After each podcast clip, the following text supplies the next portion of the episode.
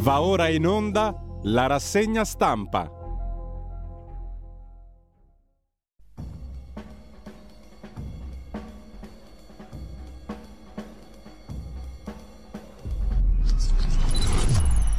Radio Libertà, le trasmissioni tornano in diretta con la rassegna stampa affidata ad Antonino Danna. Oh, amiche e amici miei, ma non dell'avventura, buongiorno! Siete sulle magiche, magiche, magiche onde di Radio Libertà. Questa è la rassegna stampa.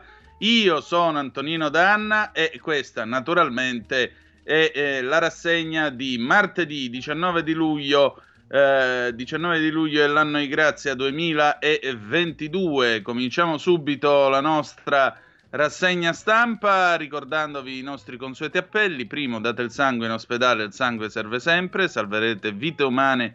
Chi salva vite umane salva il mondo intero. Secondo, andate su radiolibertà.net, cliccate su Sostienici e poi abbonati, troverete tutte le modalità per sentire questa radio un po' più vostra, dai semplici 8 euro mensili della Hall of Fame fino ad arrivare ai 40 euro mensili del livello creator che vi permetteranno di essere coautori e co-conduttori di almeno una puntata del vostro show preferito col vostro conduttore preferito.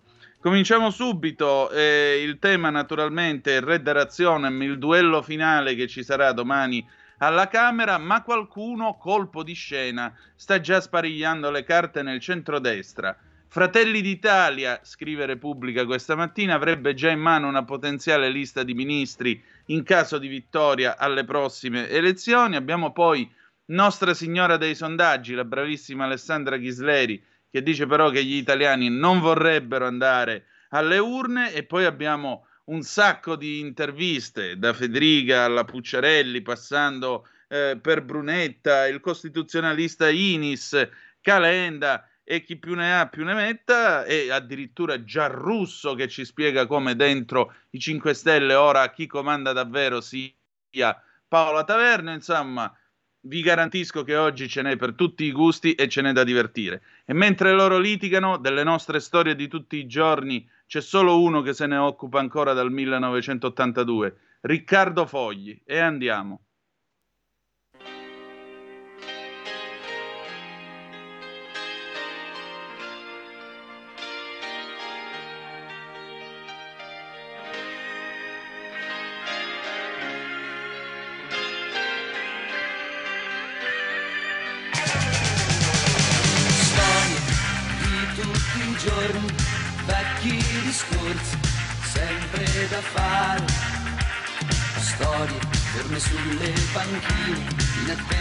Attesa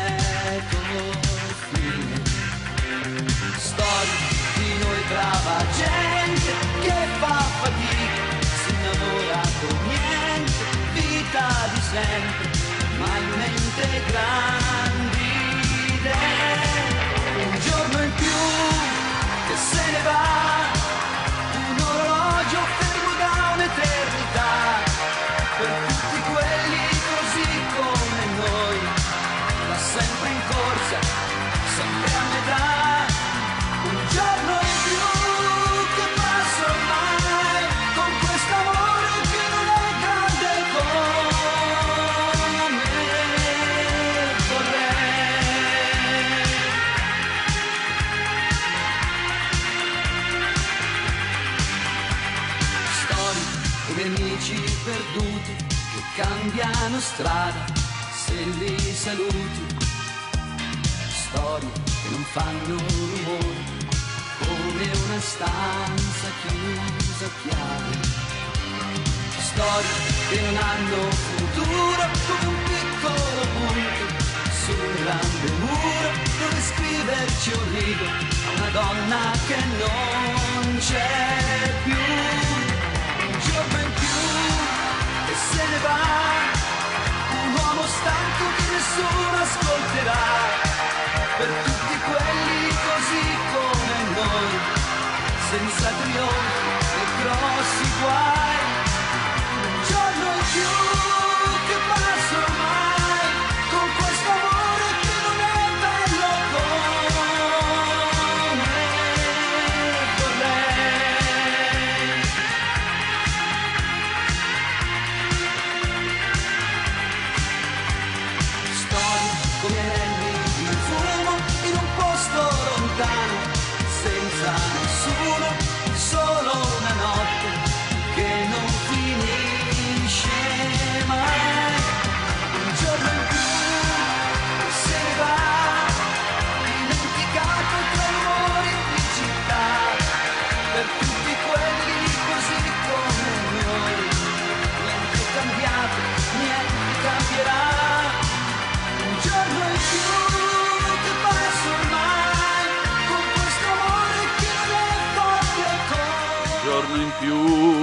se ne va. Un orologio fermo da un'eternità. E aveva proprio ragione Riccardo Fogli nel 1982. Perché mentre andiamo verso questo confronto finale domattina alle Camere, quando finalmente Mario Draghi parlerà e si vedrà se questo governo sopravviverà, con chi, che cosa succederà, chi c'è dentro, chi c'è fuori, chi sta tradendo chi, chi palpa gli stiletti di nascosto e già si prepara a pugnalare Giuseppe Conte oppure no, beh, mentre tutto questo accade, l'orologio sembra non marciare più, sembra quasi che il tempo si sia fermato in attesa di questi sviluppi politici e invece noi dovremmo uscire da questa palude. Adesso andiamo a vedere le prime pagine dei giornali che ci raccontano quello che sta succedendo. Siete sempre sulle magiche, magiche, magiche onde di Radio Libertà. Questa è sempre la rassegna stampa. Se volete commentare i vostri giornali, se volete commentare le notizie che vi, dare, che vi daremo nel corso di questo appuntamento, 346 642 7756 per le vostre zappe o WhatsApp che dir vogliansi.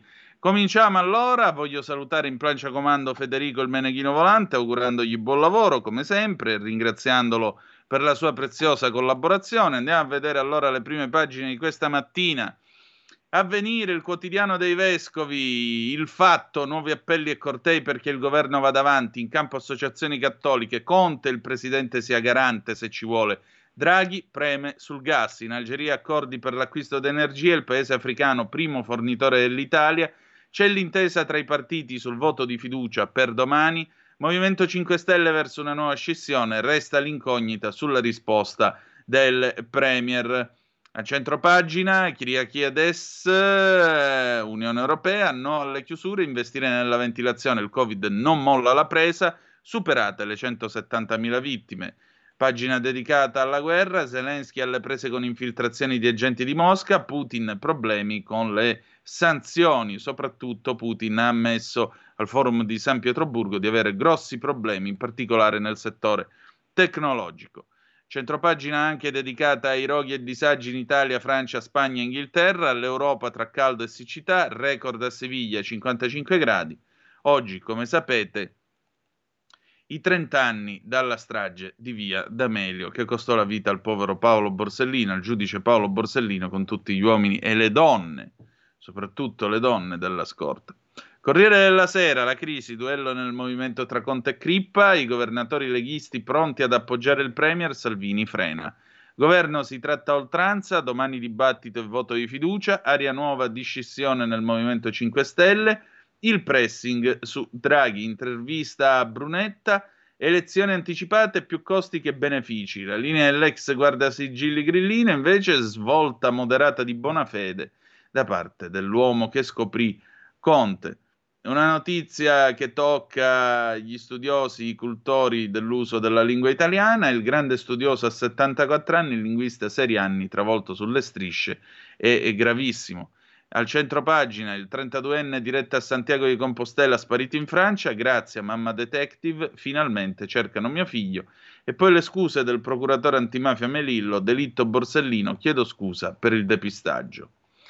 Domani, il, eh, il, domani apre con eh, questo scenario, le crepe del movimento di Conte diventano uno spiraglio per Draghi, ad Algeri il Premier porta a casa l'accordo sul gas, a Roma si cominciano a contare i dissensi tra i grillini, appelli e manifestazioni nelle città. Letta, la nostra prima opzione è la continuità, niente salti nel buio. Il fatto quotidiano, il fatto quotidiano ci dà dentro eh, contro Draghi ovviamente. Il Fuggiasco, domani le Camere gli votano la fiducia, se ne va lo stesso. Mattarella e i partiti incastrano Draghi, Volta Gabbana nei 5 Stelle, il fronte del bis lavora alla seconda scissione da Conte, 24 per la fiducia in bianco, parla il costituzionalista Michele Ainis e il Premier che ha sfiduciato la sua maggioranza ha i numeri per restare. Partiti e media benedicono i trasformisti, i responsabili di Di Maio e Crippa profumano, mica come quelli di Conte. Il foglio, tutte le strade che portano al bis di Draghi. L'operazione fiducia e la tonnara, 10 indiri- indizi per capire dove finirà. Il pendolo del Premier, la svolta c'è. Conte oscilla sulla fiducia, rilancia i nove punti, teme le mosse del trio Crippa Letta Di Maio. Mercoledì il futuro del governo, giovedì la BCE, venerdì il gas di Putin, una settimana decisiva. Il giornale, domani al Senato, un segnale e tre, dis- e tre discorsi, la resa dei conti di Draghi, addio, rilancio, programma minimo, il Premier aspetta i partiti, Conte mollato anche da Grillo, ora ha paura di intestarsi la crisi, la UE scommette su Mario, Putin non canti, vittoria. A centropagina questa fotografia, un fermo immagine di un video, il calciatore fermato a Milano, Bakayoko perquisito per strada, la sinistra grida al razzismo, scambio di persone. Ancora scena virale a Napoli, giravano uno spot, suora indignata dal bacio lesbo, persino l'Arcigay si fa una risata. Se l'estate diventa invivibile, Apocalisse infuoca tutta Italia, neanche il caldo ci salva dal Covid. Berlusconi poi insiste, stabilità necessaria, impossibile, un governo coi 5 Stelle. Il giorno, Draghi è l'ultima sfida, fiducia o addio? Domani il Premier parla al Senato, dove è previsto un voto sulle sue comunicazioni. Intervista a Carlo Calenda, non tratti coi partiti, faida nei 5 Stelle verso un'altra scissione.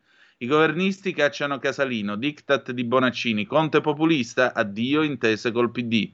Centropagina dedicata ai 30 anni da Via D'Amelio, le carte dei servizi segreti americani, Borsellino, la strage e gli 007. Gli americani scoprirono che non, gli italiani non avevano alcuna voglia di collaborare con loro.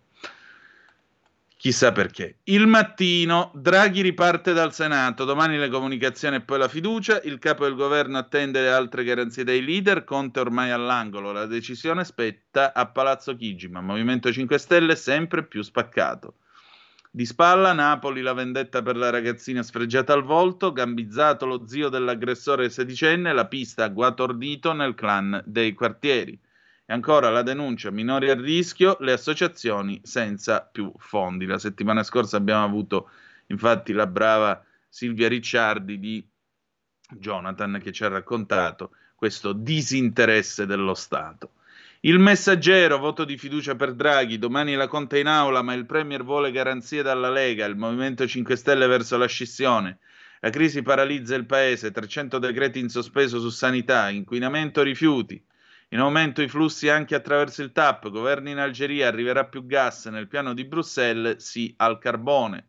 Londra rovente, l'Europa soffoca, si sciolgono i binari, allerta a Roma. Non è che si sciolgono, è che siccome la lunga rotaia saldata, tutta attaccata, quando viene caldo forte le, i binari si dilatano, non si sciolgono. E che cacchio, dai, mica fa 1500 gradi. Uh, Dybala, Blitz, Roma, la gioia e già con Mu, con Murigno, colpo del, dei Friedkin che convincono l'ex Juventino, volato subito il ritiro in Portogallo, tifosi entusiasti, contratto triennale, ingaggia a 6 milioni con clausola d'uscita. Beata Diglio, come dicono in eh, Scozia, beato lui. Poi, centropagina, crisi del tempo, crisi di governo, hanno incastrato Draghi. L'ultima mossa dei partiti, domani il Parlamento voterà un'ampia fiducia al Premier, Super Mario ancora indeciso, ma con questi numeri non potrà tirarsi indietro. Psicodramma di Grillino, Casalino licenziato dal capogruppo alla Camera. Sì, sì, le dimissioni, o meglio, la fine del suo contratto di lavoro è datata 15 di luglio. Ovviamente, come ogni mattina, il momento migliore della rassegna, il tempo di Osho, colpo Roma, preso di bala, decisivo l'intervento di Murigno. C'è Murigno al telefono con il presidente Mattarella. Vuoi che ci parlo io con Draghi? Zero titoli. La Repubblica, domani il voto alle Camere, l'Italia non vuole la crisi, dopo i sindaci anche il mondo delle associazioni chiede a Draghi di restare, dalle ACLI all'Arci, alle, dalle cooperative alle Gambiente, liti nel Movimento 5 Stelle, contestato il capogruppo Crippa, Conte, chi non è d'accordo vada via, confronto nella Lega tra governisti e Salvini, contratto a 4 miliardi, il gas algerino sostituirà quello russo. Beh, vi svelo una cosa che vedremo nel resto della rassegna stampa l'Europa ci ha già detto che è bene cominciare a ragionare di razionamento e a parlare di razionamento perché il gas che arriva non è sufficiente. Uh, I leader di partito, il risveglio degli istinti primordiali di Francesco Merlo. gli istinti primordiali. La Meloni frega tutti, questo è quello che c'è scritto poi all'interno del pezzo su Repubblica, e Salvini che torna a essere quello che voleva usare la ruspa contro i Rom. Quindi, come vedete, il centrodestra sta già recuperando il suo ruolo becero agli occhi di una certa sinistra. La stampa, il premier Radalgeri sigla un patto da 4 miliardi di metri cubi di gas, domani la prima verifica in Senato, solo un italiano su tre vuole il voto. Draghi tentato dal bis, caos 5 Stelle, voci di un'altra scissione, Berlusconi e Salvini no ai grillini. Alessandra Ghisleri, appunto, la bravissima Alessandra Ghisleri, da una parte l'esaltazione per la possibilità di tornare al voto, dall'altra l'inquietudine di fronte all'ipotesi di perdere una figura di rilievo come Mario Draghi alla guida del paese. In cifre, poco più del 30% vorrebbe votare subito, il 52% preferisce di no. Centropagina Zelensky traccia, caccia i traditori, accuse di collaborazionismo, via Bakanov licenziati altri 28 dai servizi segreti di Kiev. La verità, il presidente del Consiglio in Algeria, in Italia eh, spettacolini imbarazzanti, manovre da asilo per ingabbiare Draghi. Il grande piano del PD per non perdere il potere si riduce a trasformare il Movimento 5 Stelle in un'orda di scilipoti pronti a puntellare la stabilità salta il giochetto puerile di votare prima alla Camera, dove conta meno uomini, che al Senato. Manifestazioni spontanee per implorare il Premier di fare marcia indietro. Lui torna dall'Africa e tace. Modesto consiglio, non si affidi più a Dem e Grillini. Eh, Francesco Bonazzi poi informa, qui Banda Grillo, il capogruppo Molla Giuseppi, movimento alle comiche finali. A centropagina controlli su, Baia, su Bakayoko, folli accuse di razzismo, Covid, i casi scendono ma il delirio resta, senza restrizioni e con le quarte dosi al palo inizia la discesa delle infezioni, in Emilia Romagna un ragazzo annega in piscina, si scopre la positività dopo la morte e finisce tra le vittime del virus. Di spalla Marcello Veneziani, immenso, 30 anni dall'eccidio, Borsellino, uomo d'onore, andato in pasta a mafiosi e sciacalli in toga. Onore quello vero di Paolo Borsellino, grande Paolo Borsellino. Arriva Unplanned, pellicola controcorrente sui temi etici, Francesco Borgonovo, la, la RAI mostri il film sul business dell'aborto. Libero, memoria corta, Draghi si era dimesso già sette mesi fa, a Natale il Premier dichiarò che il lavoro era avviato e lui non era più indispensabile. I partiti che oggi dicono l'opposto non temono il fallimento dell'Italia, ma le elezioni. Con Falonieri consiglio a Silvio di puntare sulla Meloni. Aveva già detto ieri sul Corriere della Sera. A centropagina c'è un casalino sorridente e salutante avviso all'avvocato 5 Stelle Silura Casalino prima di Conte. Eh, Bakayoko perquisita a Milano, non è razzismo se la polizia ferma il calciatore nero, l'opinione di Oara Borselli. Vediamo i quotidiani locali, governo in bilico, tutti con Draghi ma non i leghisti, nel Bresciano 22 sindaci firmano l'appello già lanciato da imprese Atenei, quelli del Carroccio si negano. Corriere del Mezzogiorno, Campania, estate sold out, isole in ginocchio, a Capri lunghe file per i trasporti e turni nei ristoranti. Ischia il problema degli sbarchi. Corriere del Mezzogiorno, Puglia, via libera all'inceneritore a Bari, sentenza del TAR ribaltata dal Consiglio di Stato, il comune perde la battaglia contro la New. Corriere del Trentino, Fugatti bis, la Lega avverte gli alleati, figura intoccabile, Fratelli d'Italia apre, ma sulla squadra niente diktat. Marmolada, il crepaccio si sta allargando ancora. I 37 anni dalla strage della Val di Stava. Corriere del Veneto, Venezia e Mestre, la Lega Veneta divisa sul Draghi bis, gli uomini di Salvini spingono per il voto, quelli di Zaia per evitarlo. È da pazzi. Corriere della Sera, Dorso di Bergamo, emergenza medici sempre peggio, Val Brembana, assistenza domiciliare al palo, poco personale, budget già esaurito. Corriere della Sera, Dorso di Brescia, fra otto anni 18.000 lavoratori in meno, Brescia è tra le province messe meglio, perderà solo il 3%, la classe 30-64 la più penalizzata. Corriere della Sera, Dorso di Roma, rifiuti e caldo, c'è il rischio di malori. Allarme dell'ASL è Roma 1, mentre il presidente del settimo municipio chiede l'uso dell'esercito.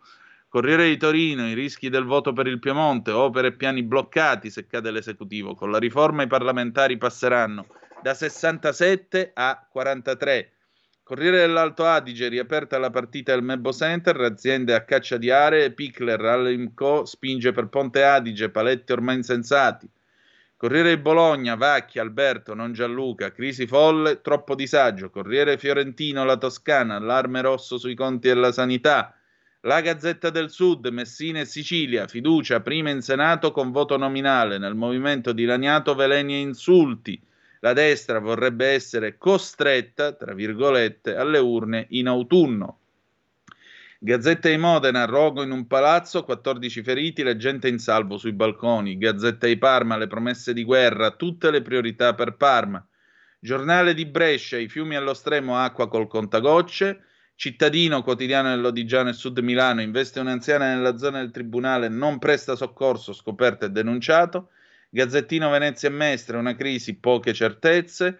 Giornale di Vicenza, l'esercito berico di Draghi, Rucco per noi una sciagura se va via. E poi a chiudere il piccolo, la crisi Varsila ai motori marini, l'appello degli operai, tutta la città in piazza, giovedì manifestazione sotto la prefettura, il sostegno del sindaco, io ci sarò, Trieste reagisca. Andiamo a vedere un attimo le zappe che ci avete mandato perché già avete cominciato ad affluire copiosi. Grazie del vostro tempo, grazie di esserci come ogni mattino. 346 642 7756 se ci volete mandare ulteriori zappe o eh, WhatsApp che dir vogliansi. Buongiorno Antonino, ieri la trasmissione dopo di te ha ribadito che Mattarella dopo la caduta del governo Conte Salvini doveva indire le elezioni, quindi ribadisco, Mattarella incriminato per alto tradimento, Mauro. La Ghisleri dice che gli italiani non vogliono andare al voto, probabilmente ha beccato tutti quelli del PD, Pietro. Ciao Antonino, ciao Raul, ma sta pagliacciata dei cortei, appelli di sindaci e politici alla responsabilità, che bel teatrino che hanno messo in piedi per dare a Draghi pieni poteri. Buongiorno Marco di Piazza Brembana, buongiorno a te. Tanto non se ne andrà purtroppo, intende Draghi. I presidenti di regione non verranno rieletti, nessuno qui vuole più Fontana. Ci hanno abbandonati. Per quanto ne vedo io, tutti vogliono le elezioni, ma ormai la massoneria comanda ovunque ed è chiaro dalle prese di posizione di tutte ste sigle. Buongiorno a tutti, ho sentito che le associazioni, sindacati, coop varie, eccetera, sono per Marietto, d'altronde sono papponi di Stato, al voto subito e via dalla UE subito. Distinti saluti, Corrado, metalmeccanico da Treviso. Ragguagliatevi, sono le 7.53, più o meno stiamo marciando abbastanza in orario. Salutiamo anche Claudio Madei che ci saluta sulla pagina Facebook. Salutiamo anche gli amici che ci seguono dalla pagina Lega Noi con Salvini o anche Noi con Salvini, perché eh, siete in tanti, ci seguite anche da lì. Un abbraccio a tutti voi. Eh, ci ho chiarito, eh, passiamo a vedere questo colpo di scena, perché a questo punto è bene avere un attimo il quadro tattico della situazione. Quadro tattico della situazione significa che cosa sta succedendo al momento dentro il Movimento 5 Stelle e che cosa sta succedendo dentro il centrodestra, segnatamente la Lega e eh, Forza Italia. Dopodiché passeremo appunto al dato eh, che eh, clamorosamente arriva da Repubblica perché c'è questo colpo di scena. Fratelli d'Italia ha già avanzato una lista di ministri per il governo che verrà dalle prossime elezioni. State a sentire, qua siamo su avvenire, su avvenire, Movimento 5 Stelle crescono le voci di nuova scissione, la resa dei conti Crippa esce allo scoperto, Conte Draghi ci ascolti, decisione finale solo domani. Eh, nuovo giorno, nuova assemblea congiunta del Movimento 5 Stelle alla ricerca ormai permanente di una linea comune che tenga insieme governisti e aperturisti. Un traguardo che allo stato attuale assume sempre più i contorni di una chimera perché spaccatura appare, la spaccatura appare ormai insanabile ed è anzi divenuta ufficiale con la presa di posizione della colomba Davide Crippa, capogruppo a Montecitorio. Mentre sarebbero almeno in 30 gli eletti pronti a lasciare, pare ci sia già un documento pronto a formalizzare le ragioni della scissione. In un quadro del genere convincono poco le parole di ieri di Giuseppe Conte al termine della riunione con i gruppi parlamentari. Il confronto è stato utile e costruttivo, la dialettica è la ricchezza particolari- e la particolarità del movimento. Abbiamo dato la possibilità a tutti di esprimere la propria opinione, ora occorre operare una sintesi. Ma la realtà è che il presidente Grillino non si è mosso d'un millimetro rispetto ai giorni scorsi e non ha fatto altro che ribadire quanto spiegato in occasione delle riunioni precedenti. Posso sintetizzare che la stragrande maggioranza degli interventi ha colto la forza e la coerenza della nostra posizione. Adesso la decisione non spetta a noi, ma spetta al Premier Draghi, che deve valutare le condizioni e decidere del perimetro di questo percorso. La nostra linea è molto chiara e coerente. Come se non bastasse, sempre ieri è arrivato l'intervento del garante Beppe Grillo. State a sentire sta cosa perché io mi sono disperato. Disperatevi con me.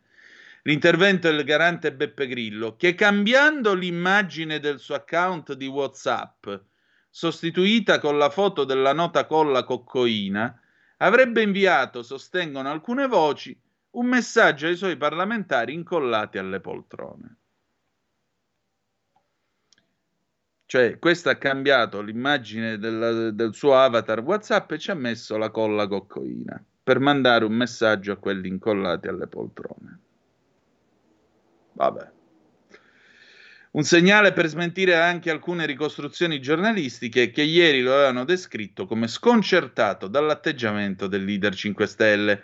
Va registrata anche l'ammissione di un'altra big, la senatrice Paola Taverna, che ha parlato di giornate complicatissime Assieme al giallo e al confronto tra Conte e l'ex sottosegretario alla presidenza del Consiglio Riccardo Fraccaro.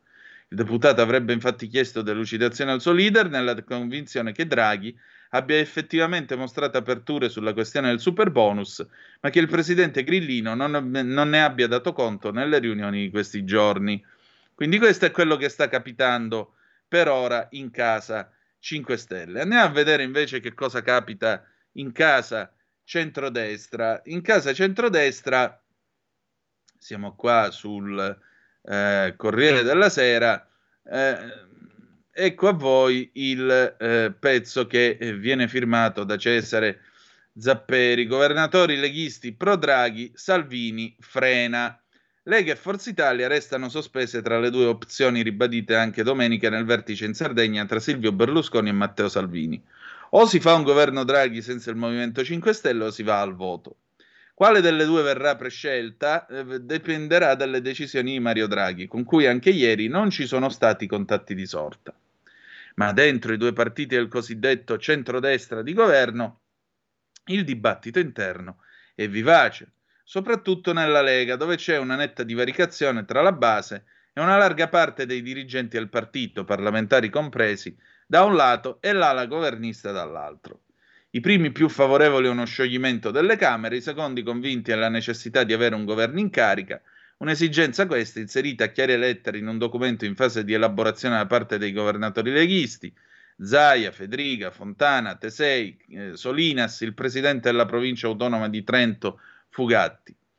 Il testo avrebbe dovuto essere diffuso ieri, come gli appelli dei sindaci, ma si è arenato di fronte alla perplessità di Salvini, che non gradirebbe un troppo esplicito sostegno a Draghi. Ieri il leader leghista, che secondo alcune letture interne sarebbe più propenso ad andare al più presto al voto, ma lasciando il cerino in mano ad altri, ha consultato più volte i vertici del partito e in serata ha incontrato deputati e senatori. Ho stima per Draghi, ha detto Salvini, dopo aver ringraziato i suoi ministri poi si è messo in ascolto dell'assemblea nel corso della quale i capigruppo parlamentari Riccardo Molinari e Massimiliano Romeo hanno ripetuto che è stato tradito il patto di fiducia col Movimento 5 Stelle. Anche Berlusconi è arrivato a Roma per un confronto con i capigruppo Paolo Barelli e Anna Maria Bernini e il coordinatore Antonio Tajani, il quale ha ribadito a chiare lettere la posizione di Forza Italia. Non ci può essere stabilità in un governo con la presenza del Movimento 5 Stelle. La soluzione è un governo Draghi senza Conte, oppure le elezioni. In Casa Azzurra hanno lasciato il segno anche le parole di Fedele Confalonieri al Corriere. Il suo favore per una prosecuzione dell'esperienza governativa è stata apprezzata dai ministri e un po' subita da altri. Giorgia Meloni invece rimane pro voto. Gli appelli, i ripensamenti, le suppliche le giravolte sono dettati solo dalla paura di essere sconfitti. Già che c'è, Renato Brunetta viene intervistato al Corriere della Sera e eh, chi è che lo intervista? La collega Paola Di Caro. Alla domanda, anzi all'osservazione, la tentazione del voto però nel centrodestra è forte, risponde. Le urne anticipate non sono di per sé una sciagura, ma serve sempre un'attenta valutazione del rapporto costi-benefici, che oggi risulta enormemente squilibrato. I costi di urne anticipate di sei mesi appaiono di gran lunga maggiori dei benefici. Un gioco che per il Paese non vale assolutamente la candela e infatti i cittadini non capiscono. Il centrodestra e il governo sta dalla parte di Paese. Abbiamo ora una richiesta musicale perché sono le 8 ed è ora di fare la pausa. Da Mario da Enrico che ci scrive dal Nazareno. Ciao Radio Libertà, vi ascolto tutte le mattine. Vorrei chiedere un pezzo per Mario a Palazzo Chigi, gli voglio dedicare Se mi lasci non vale di Julio Iglesias 1976. E andiamo. Un nuovo modo per sostenere la tua radio. Visita radiolibertà.net. Ti basta un clic e potrai versare il tuo contributo volontario direttamente online. Potrai donare con ogni tipo di carta di credito, anche prepagata. Ti aspettiamo online su radiolibertà.net. Sostieni la tua radio con il tuo contributo volontario. Radio Libertà. La tua radio. Diamo voce alla nostra gente. Stai ascoltando Radio Libertà. La tua voce libera, senza filtri né censura. La tua radio.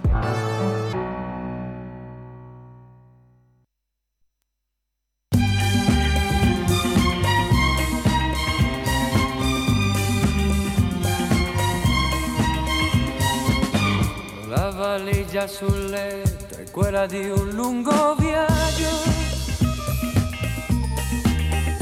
E tu senza dir niente hai trovato il coraggio. Con l'orgoglio ferito di chi poi si ribella.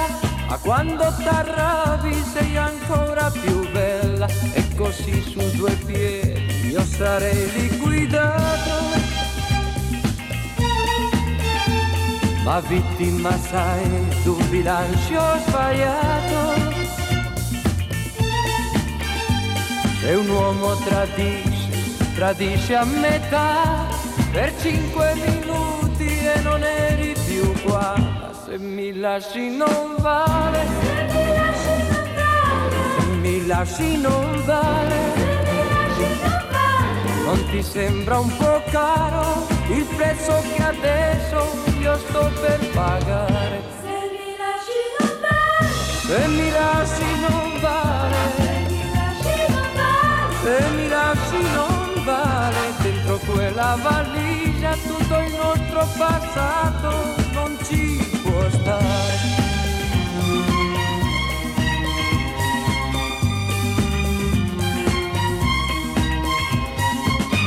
Metti a posto ogni cosa e parliamone un po'. Io di errori ne ho fatti, di colpe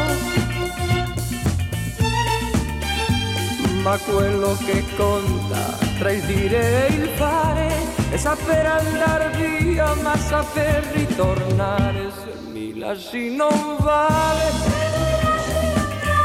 se mi lasci non vale. Non ti sembra un po' caro il prezzo che adesso io sto per pagare? Se mi lasci non vale, Se mi lasci non vale, lasci non vale. Se mi lasci non vale, dentro quella valigia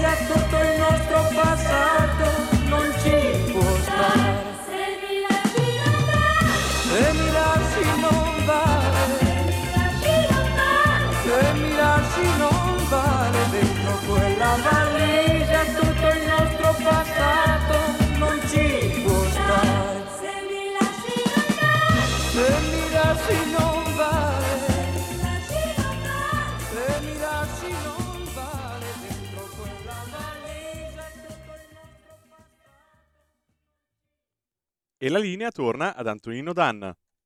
L'editoriale di Julio Iglesias che naturalmente tratteggia una situazione eh, semplicemente drammatica per Enrico Letta, no? Metti a posto ogni cosa e parliamone un po'. Io di errori ne ho fatti, di colpe ne ho, ma quello che conta tra il dire e il fare è saper andare via e saper ritornare, eh Mario? Siete sempre sulle magiche, magiche, magiche onde di Radio Libertà. Questa è sempre la rassegna stampa. Antonino Danna al microfono con voi. E vabbè, la pigliamo a ridere perché ci sarebbe in realtà da piangere vista la situazione attuale di questo paese. Ma come vedete, tante volte quando le parole non vi bastano, mandate avanti le vostre canzoni e le vostre canzoni parleranno per voi. Allora, vi stavo dicendo, mentre Enrico in cassa, insomma, spedisce questa eh, dedica, vedete come nelle radio libere degli anni 70. Mm, eh, qui c'è un retroscena eh, sulla Repubblica, vi dicevo, a firma del collega Emanuele Lauria, la marcia di Fratelli d'Italia su Palazzo Chigi, Meloni prepara già la lista dei ministri. Mi pare giusto, si parla di centrodestra, quindi necessariamente su Palazzo Chigi si marcia. La leader pronta a proporre agli alleati una squadra di tecnici dal volto rassicurante. Non si esclude un ruolo di kingmaker. Il governo a traino Fratelli d'Italia ormai è qualcosa di più di un'idea o una suggestione, un cantiere aperto sul quale Giorgia Meloni e pochi fidati consiglieri lavorano già da qualche settimana. C'è solo un architrave, ovviamente, che però con la crisi di mezz'estate e lo spettro delle elezioni anticipate fortemente invocate proprio dalla deputata romana assume contorni più definiti. Certo, bisogna andare a votare, il centrodestra deve presentarsi unito e vincere, ma intanto le chat dei meloniani ribollono di nomi e di deleghe. E allora vediamo un po' che cosa vuole proporre. Ehm, La traduzione è semplice: ai timori esterni per una carenza di classe dirigente ritenuti assolutamente immotivati in casa Meloni, la leader è pronta a rispondere proponendo agli alleati una squadra composta in buona parte da tecnici di valore, dal volto rassicurante, non accusabili di vieta appartenenza alla destra. È l'immagine di un controgoverno dei migliori che Meloni ha tentato di offrire già con inviti alla scintillante convention di fine aprile a Milano. Premessa d'obbligo fatta da chi conosce bene l'ex ministra della gioventù. La responsabile del partito che nei sondaggi è ampiamente il primo del centrodestra è convinta che, in caso di affermazione elettorale della coalizione con Fratelli d'Italia primo partito, la nomination per Chigi spetti a lei, malgrado le resistenze su questo tema di Salvini e Berlusconi. Però non è del tutto da escludere che Giorgia, dice una fonte non distante dalla leader, faccia alla fine da kingmaker e indichi lei un altro nome nel caso in cui ritenga che questo nome rappresenti la soluzione migliore per il paese. In questo scenario, al momento puramente ipotetico, circolano già le ipotesi Guido, Cremo- eh, Guido Tremonti e eh, Crosetto. Difficile, il, veramente Giulio Tremonti, mica Guido Tremonti. Giulio Tremonti e Crosetto. Difficile il primo, mentre al secondo potrebbe essere proposto, potrebbero essere proposti altri incarichi governativi di peso. Il Ministero della Difesa o l'autorità delegata per la sicurezza. Gli altri nomi spendibili per un esecutivo di centrodestra guidato dalla Meloni o da una figura a lei non sgradita sono quelli degli esperti che godono del consenso anche di Lega e Fratelli d'Italia. Per gli esteri si pensa a Giampiero Massolo, presidente dell'Istituto per gli Istituti di Politica Internazionale, ad aprile nominato alla guida di Atlantia. In alternativa per la Farnesina il nome di Elisabetta Belloni, attuale direttrice del Dipartimento Informazione e Sicurezza. La candidatura di Belloni era emersa anche prima del rush finale di gennaio per il Quirinale, col sostegno di Salvini e Conte. Per la giustizia in pista la soluzione Carlo Nordio, il magistrato è stato uno degli ospiti d'onore dell'Assemblea milanese. Per gli interni un governo di centrodestra potrebbe puntare su Matteo Piantedosi, prefetto di Roma ed ex capo di gabinetto di Matteo Salvini. Idea che piace a quanti vedono con perplessità o ritengono destabilizzante un ritorno in prima persona del segretario della Lega al Viminale. Sul canovaccio di un esecutivo laico, Meloni potrebbe allargare lo spartito ad aree culturali riformiste. Di lì la possibilità suggestiva di chiedere al sociologo Luca Ricolfi, già invitata alla tre giorni milanese di Fratelli d'Italia, la disponibilità ad assumere l'incarico del lavoro. Mentre per il Ministero dell'Economia una gestione al di sopra delle parti potrebbe essere proposta a Carlo Messina, intesa, o Domenico Siniscalco, già ministro del governo Berlusconi. Non è da scartare l'ipotesi che in un eventuale esecutivo di centrodestra possa entrare anche un esponente del governo Draghi. Il più amato è Roberto Cingolani, titolare della transizione ecologica. Solo congetture, voci che animano le, conserve- le conversazioni di queste ore negli ambienti di Fratelli d'Italia. L'eventuale successo di un centrodestra unito, altra cosa non ancora certa, di certo aprirebbe la strada a trattative fitte tra i partiti. E difficilmente Meloni, Salvini e Berlusconi rinuncerebbero a ministri politici.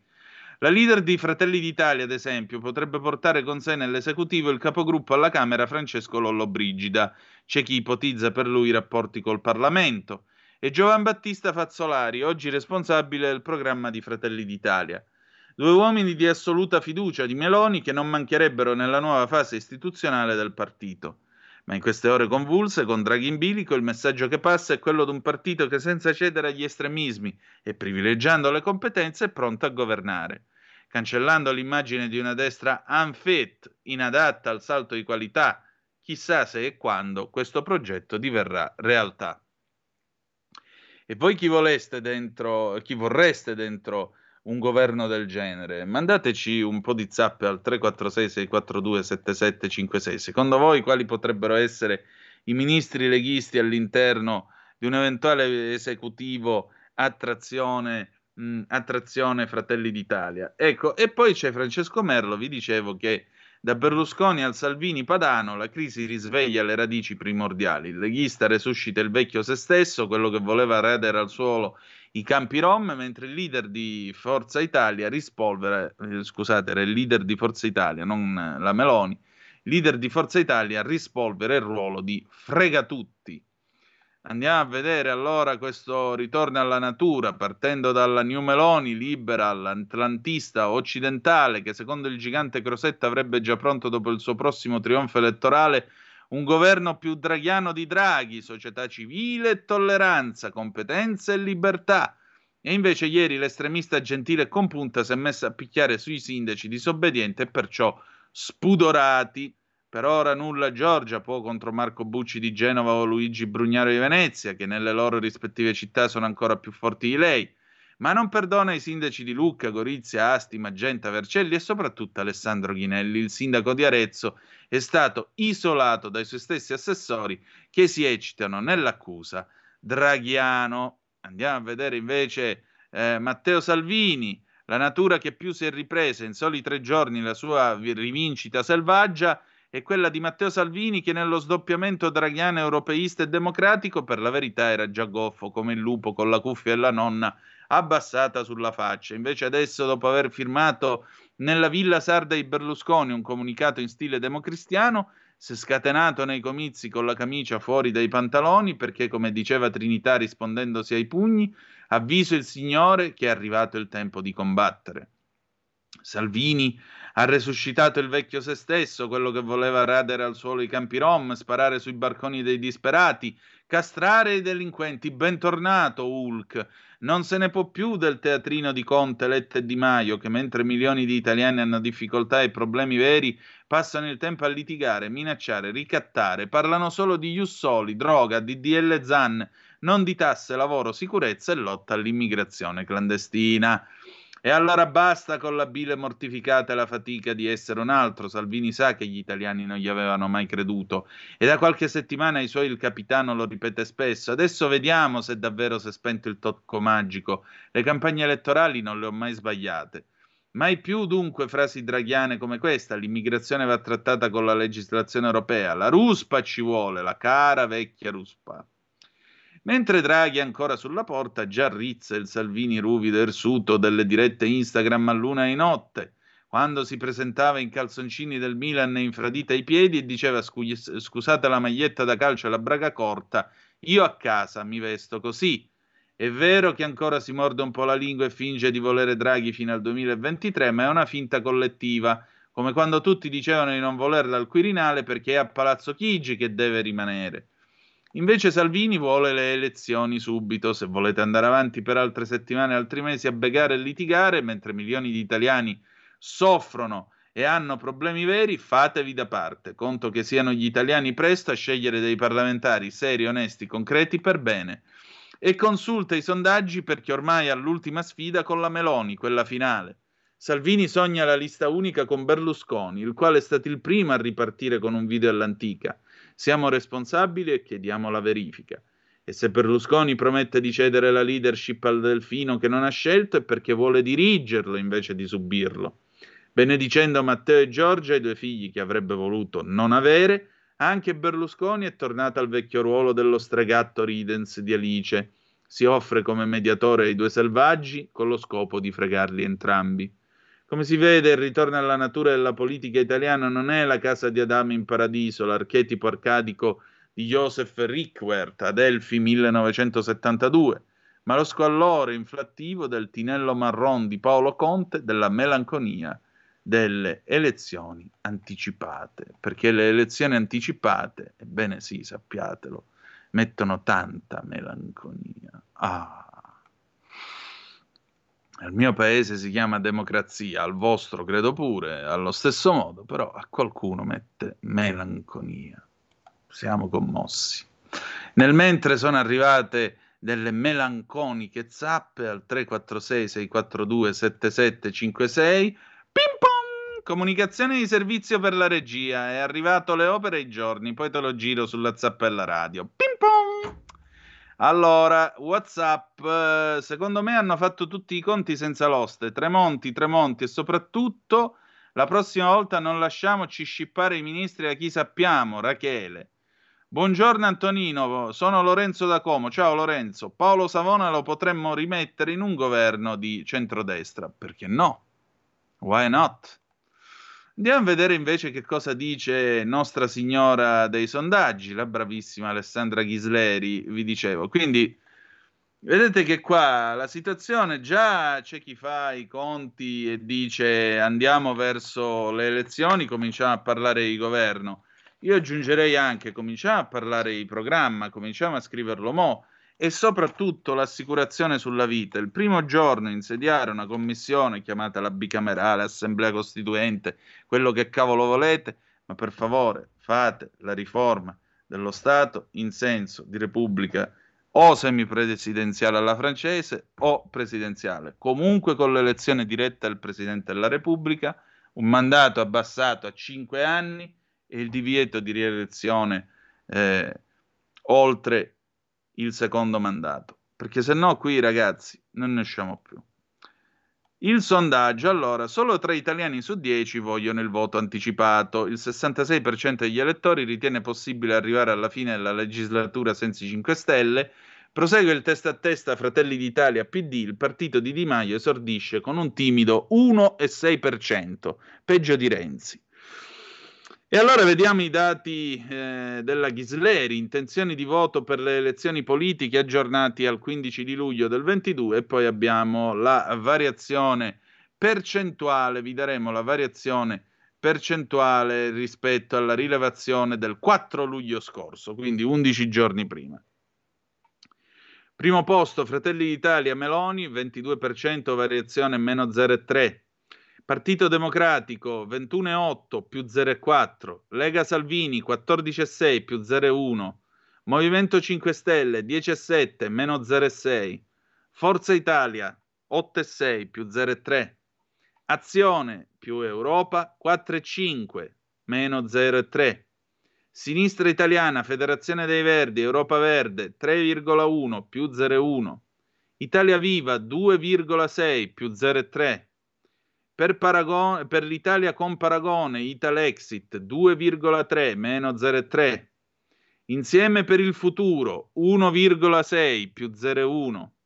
MDP articolo 1 1,3 meno 0,1. Altri di centrodestra 1 meno 1,4. Altri 5,9 più 1,7. Indecisi astensione 37,3% più 2 rispetto a 11 giorni fa. Ciò chiarito, eh, andiamo a vedere che cosa desiderano gli italiani. Vediamo un po' chi è che è più apprezzato tra eh, Mario Draghi contro Giuseppe Conte come Presidente del Consiglio. Mario Draghi 52,3%, Giuseppe Conte 22,2%. Ovviamente c'è una variazione più 4,5% a favore di Draghi rispetto al 4 luglio, meno 5,4 a sfavore di Conte. Vediamo un po', lei ora che cosa desidera? Il governo Draghi bis con una maggioranza diversa da quella di oggi, fuori 5 Stelle, fino alle elezioni politiche del 2023, 36,3%. Ritorno al voto in autunno, elezioni anticipate, 30,8%. Il governo Draghi bis con la stessa maggioranza di oggi dentro i 5 Stelle fino alle elezioni politiche del 23, 8,9%. Continuare con questo governo con l'appoggio esterno del Movimento 5 Stelle, 7,7%. C'è di nuovo la non sfiducia, come nel 76 con Andreotti. Un nuovo governo con un altro presidente del Consiglio fino alle elezioni politiche del 23, 6,5%. Non sa, non risponde, 9,8%. Quindi, secondo la Ghisleri, eh, 36,3% vorrebbe un governo che non imbarchi a bordo i 5 Stelle, ma prosegua fino al 2023. Vediamo un po' quanti sono i preoccupati e quanti sono quelli che invece non sono preoccupati da questa crisi di governo. Preoccupati 73,8%, non preoccupati 22,9%, però all'interno dei preoccupati a, so- a loro volta abbiamo molto preoccupati 34,8%, abbastanza preoccupati 39%. Tra i non preoccupati, poco preoccupati 12,6%, per nulla preoccupati 10,3%. Ultima questione, ritiene che il Movimento 5 Stelle abbia fatto bene o abbia sbagliato a provocare la crisi di governo? Il 62,6% dice ha sbagliato, 22,2% ha fatto bene, non sa, non risponde, 15,2%. E chi è il più colpevole? Chi è che ha le maggiori responsabilità, le colpe di quanto sta avvenendo secondo voi? Giuseppe Conte 40,6%, Mario Draghi 11,1%, Luigi Di Maio 10,8%, Beppe Grillo 4,9%, la Lega di Salvini 3,2%, Partito Democratico 0,1%, 2,1%, scusate, Fratelli d'Italia 0,7%, Alessandro Di Battista 0,5%, altro 9%, non sa, non risponde 17,1%. Infine, secondo lei il governo Draghi può andare avanti fino al termine della legislatura a primavera del 23 anche senza il Movimento 5 Stelle? Il totale di sì è 66,4%, il no 23,8%. All'interno di quelli che hanno detto sì, il 36%, 36,2% dice sì senza difficoltà facendo bene quello che deve fare perché i numeri per proseguire bene li ha. Il 32% invece dice sì, ma con alti e bassi, traballando e vivacchiando. Quindi vedete che c'è una certa, c'è una certa, diciamo, a sentire la Ghisleri, sembra proprio che gli italiani sarebbero a favore di un proseguimento di questa esperienza. Andiamo a vedere le altre zappe che avete mandato al 346 642 7756. Nel centrodestra ci possono essere delle novità positive per tutti, che i pidioti non vogliono né vedere né accettare. Aspettate un attimo, ragazzi, che poi arrivano le, le, le altre zappe e mi, e, mi, e mi, va giù il, lo schermo e mi ballano gli occhi. Continuare a, preferiscono continuare a minacciare logori stereotipi di fascismo, razzismo, nazismo, altri ismi che al momento mi sfuggono. Sono d'accordo. Nel centrodestra, eh, Grande Antonino, mh, mm, Francesco da Genova. Ciao Francesco. Grande Antonino, purtroppo finché non si cambia la Costituzione ci saranno sempre balletti politici con quelli del 2-3% che pensano di essere i padri eterni. Continua così che sei il top. Eh, intanto i 200 euro sono sotto il lavandino in bagno. Ma guarda, non è tanto eh, cambiare la Costituzione, basterebbe fare una legge elettorale seria o facciamo il maggioritario, come Dio comanda, quello serio, oppure facciamo, se proprio lo dobbiamo fare, ma non è che mi ecciti tanto l'idea, il proporzionale, però ci metti lo sbarramento al 5% minimo. Se metti lo sbarramento al 5%, Di Maio, Renzi, eh, Calenda, tutti questi qui, boom, spazzati via in un attimo. Ci ritroveremo Draghi eppure con i pieni poteri, grazie a tutti i leccapiedi che si stanno palesando in questi giorni. Lorenzo 19,9, Antonino, i preoccupati quanto basta, quanti sono? E questo lo vorrei capire anch'io. In effetti, sai, eh, ricordo una volta, mh, non ricordo quale sondaggista l'abbia detto, in effetti non è facile fare i sondaggi, specialmente nel meridione d'Italia, perché per esempio abbastanza nel nord Italia vuol dire una cosa, ma nel sud Italia, quando uno ti risponde abbastanza, vuol dire che in realtà è d'accordo. Quindi anche qui, fino a che punto eh, sono a favore della- del, eh, di Draghi? Abbastanza, della prosecuzione di Draghi, abbastanza. Pina da Monza e Brianza, buongiorno, volevo esprimere il mio pensiero, accomodati, circa il voler trattenere a tutti i costi Draghi, affermando che è il migliore. Se il migliore è uno che per aiutare un popolo che noi già aiutiamo abbondantemente, cioè l'Ucraina, litiga con uno, aspetta, litiga con uno dal quale abbiamo bisogno del gas a spese del suo popolo, ebbene non sono sicura che sia tanto migliore. Avrebbe potuto trovare un altro modo senza penalizzare il proprio popolo, ma d'altronde io non mi intendo molto di politica. Nemmeno noi, però resta il fatto che ci vorrebbe visione, visione a lungo termine, visione a lungo termine e mi pare che ultimamente non ce ne sia molta nei banchi dell'emiciclo e manco nell'arco costituzionale, come si diceva negli anni 70, questa nobile espressione, l'arco costituzionale, no? Un po' come Carmelo Bene quando andò da Costanzo, le colonne dell'avanti, ecco qua abbiamo l'arco costituzionale. Ma voi veramente credete a questi sondaggi? Pagliacci, Matteo Davarese, Eh, fratello mio, eh, chi si sui pastura e chi su presepio? Questi sono i pastori e questo è il presepio. Io ti ho dato dei dati, poi se uno ci vuole credere o meno è questione, questione tua. Antonino, buongiorno, buongiorno a te. In Lega si sono accorti che Giorgia Meloni vuole tutto, presidenze e collegi uninominali? Lo ha detto nell'ultima intervista. Che ne pensano in Lega? Allessa- alle- alleanza possibile? Poi c'è uno zero, non so cosa sia questo zero, a che cosa si riferisca. Eh, nel frattempo, sì, giriamo su, sulla zappa. Ecco qua, Federico, vedi che ti ho girato le opere ai giorni. Andiamo avanti con la nostra. eh, un momento. Qualcun altro? Sì, eccoti qua. Vera Antonino, bastante in spagnolo come al sud significa molto. Sarà l'influenza spagnola nel meridione. Eh sì, noi per esempio diciamo ancora in dialetto hierba, che è hierba, esattamente come in spagnolo, erba, tanto per dire. Andiamo avanti con la nostra rassegna stampa, anche perché fra tre minuti abbiamo il meteo, giusto per sapere quanto caldo ammaccheremo questa giornata. Mm, andiamo a vedere l'intervista che ha rilasciato il buon, Fedir- il buon Federica in- su Il Giornale, perché naturalmente adesso vi ragguagliamo, dopo avervi raccontato i fatti, vi ragguagliamo sulle opinioni.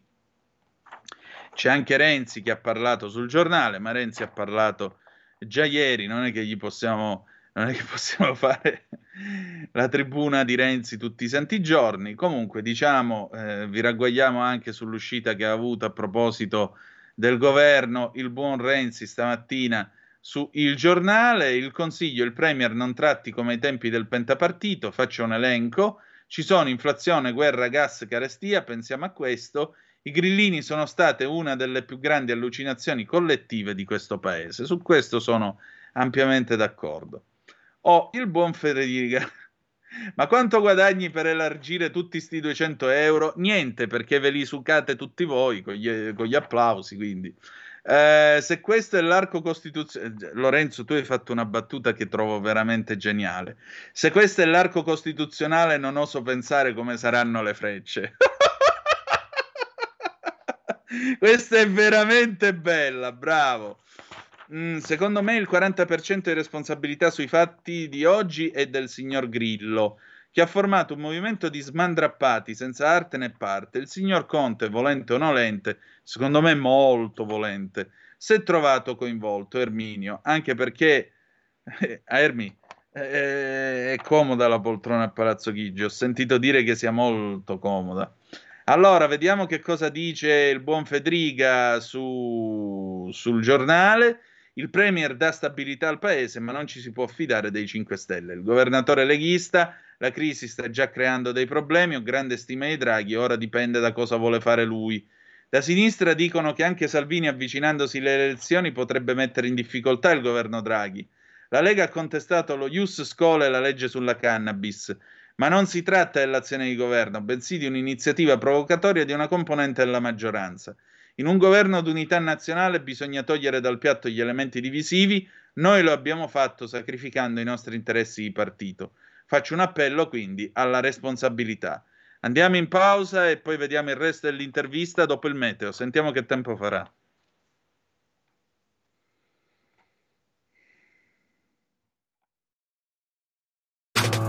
Stai ascoltando Radio Libertà. la tua voce libera, senza filtri né censura. La tua radio. Stai ascoltando Radio Libertà. La tua voce libera, senza filtri né censure. La tua radio.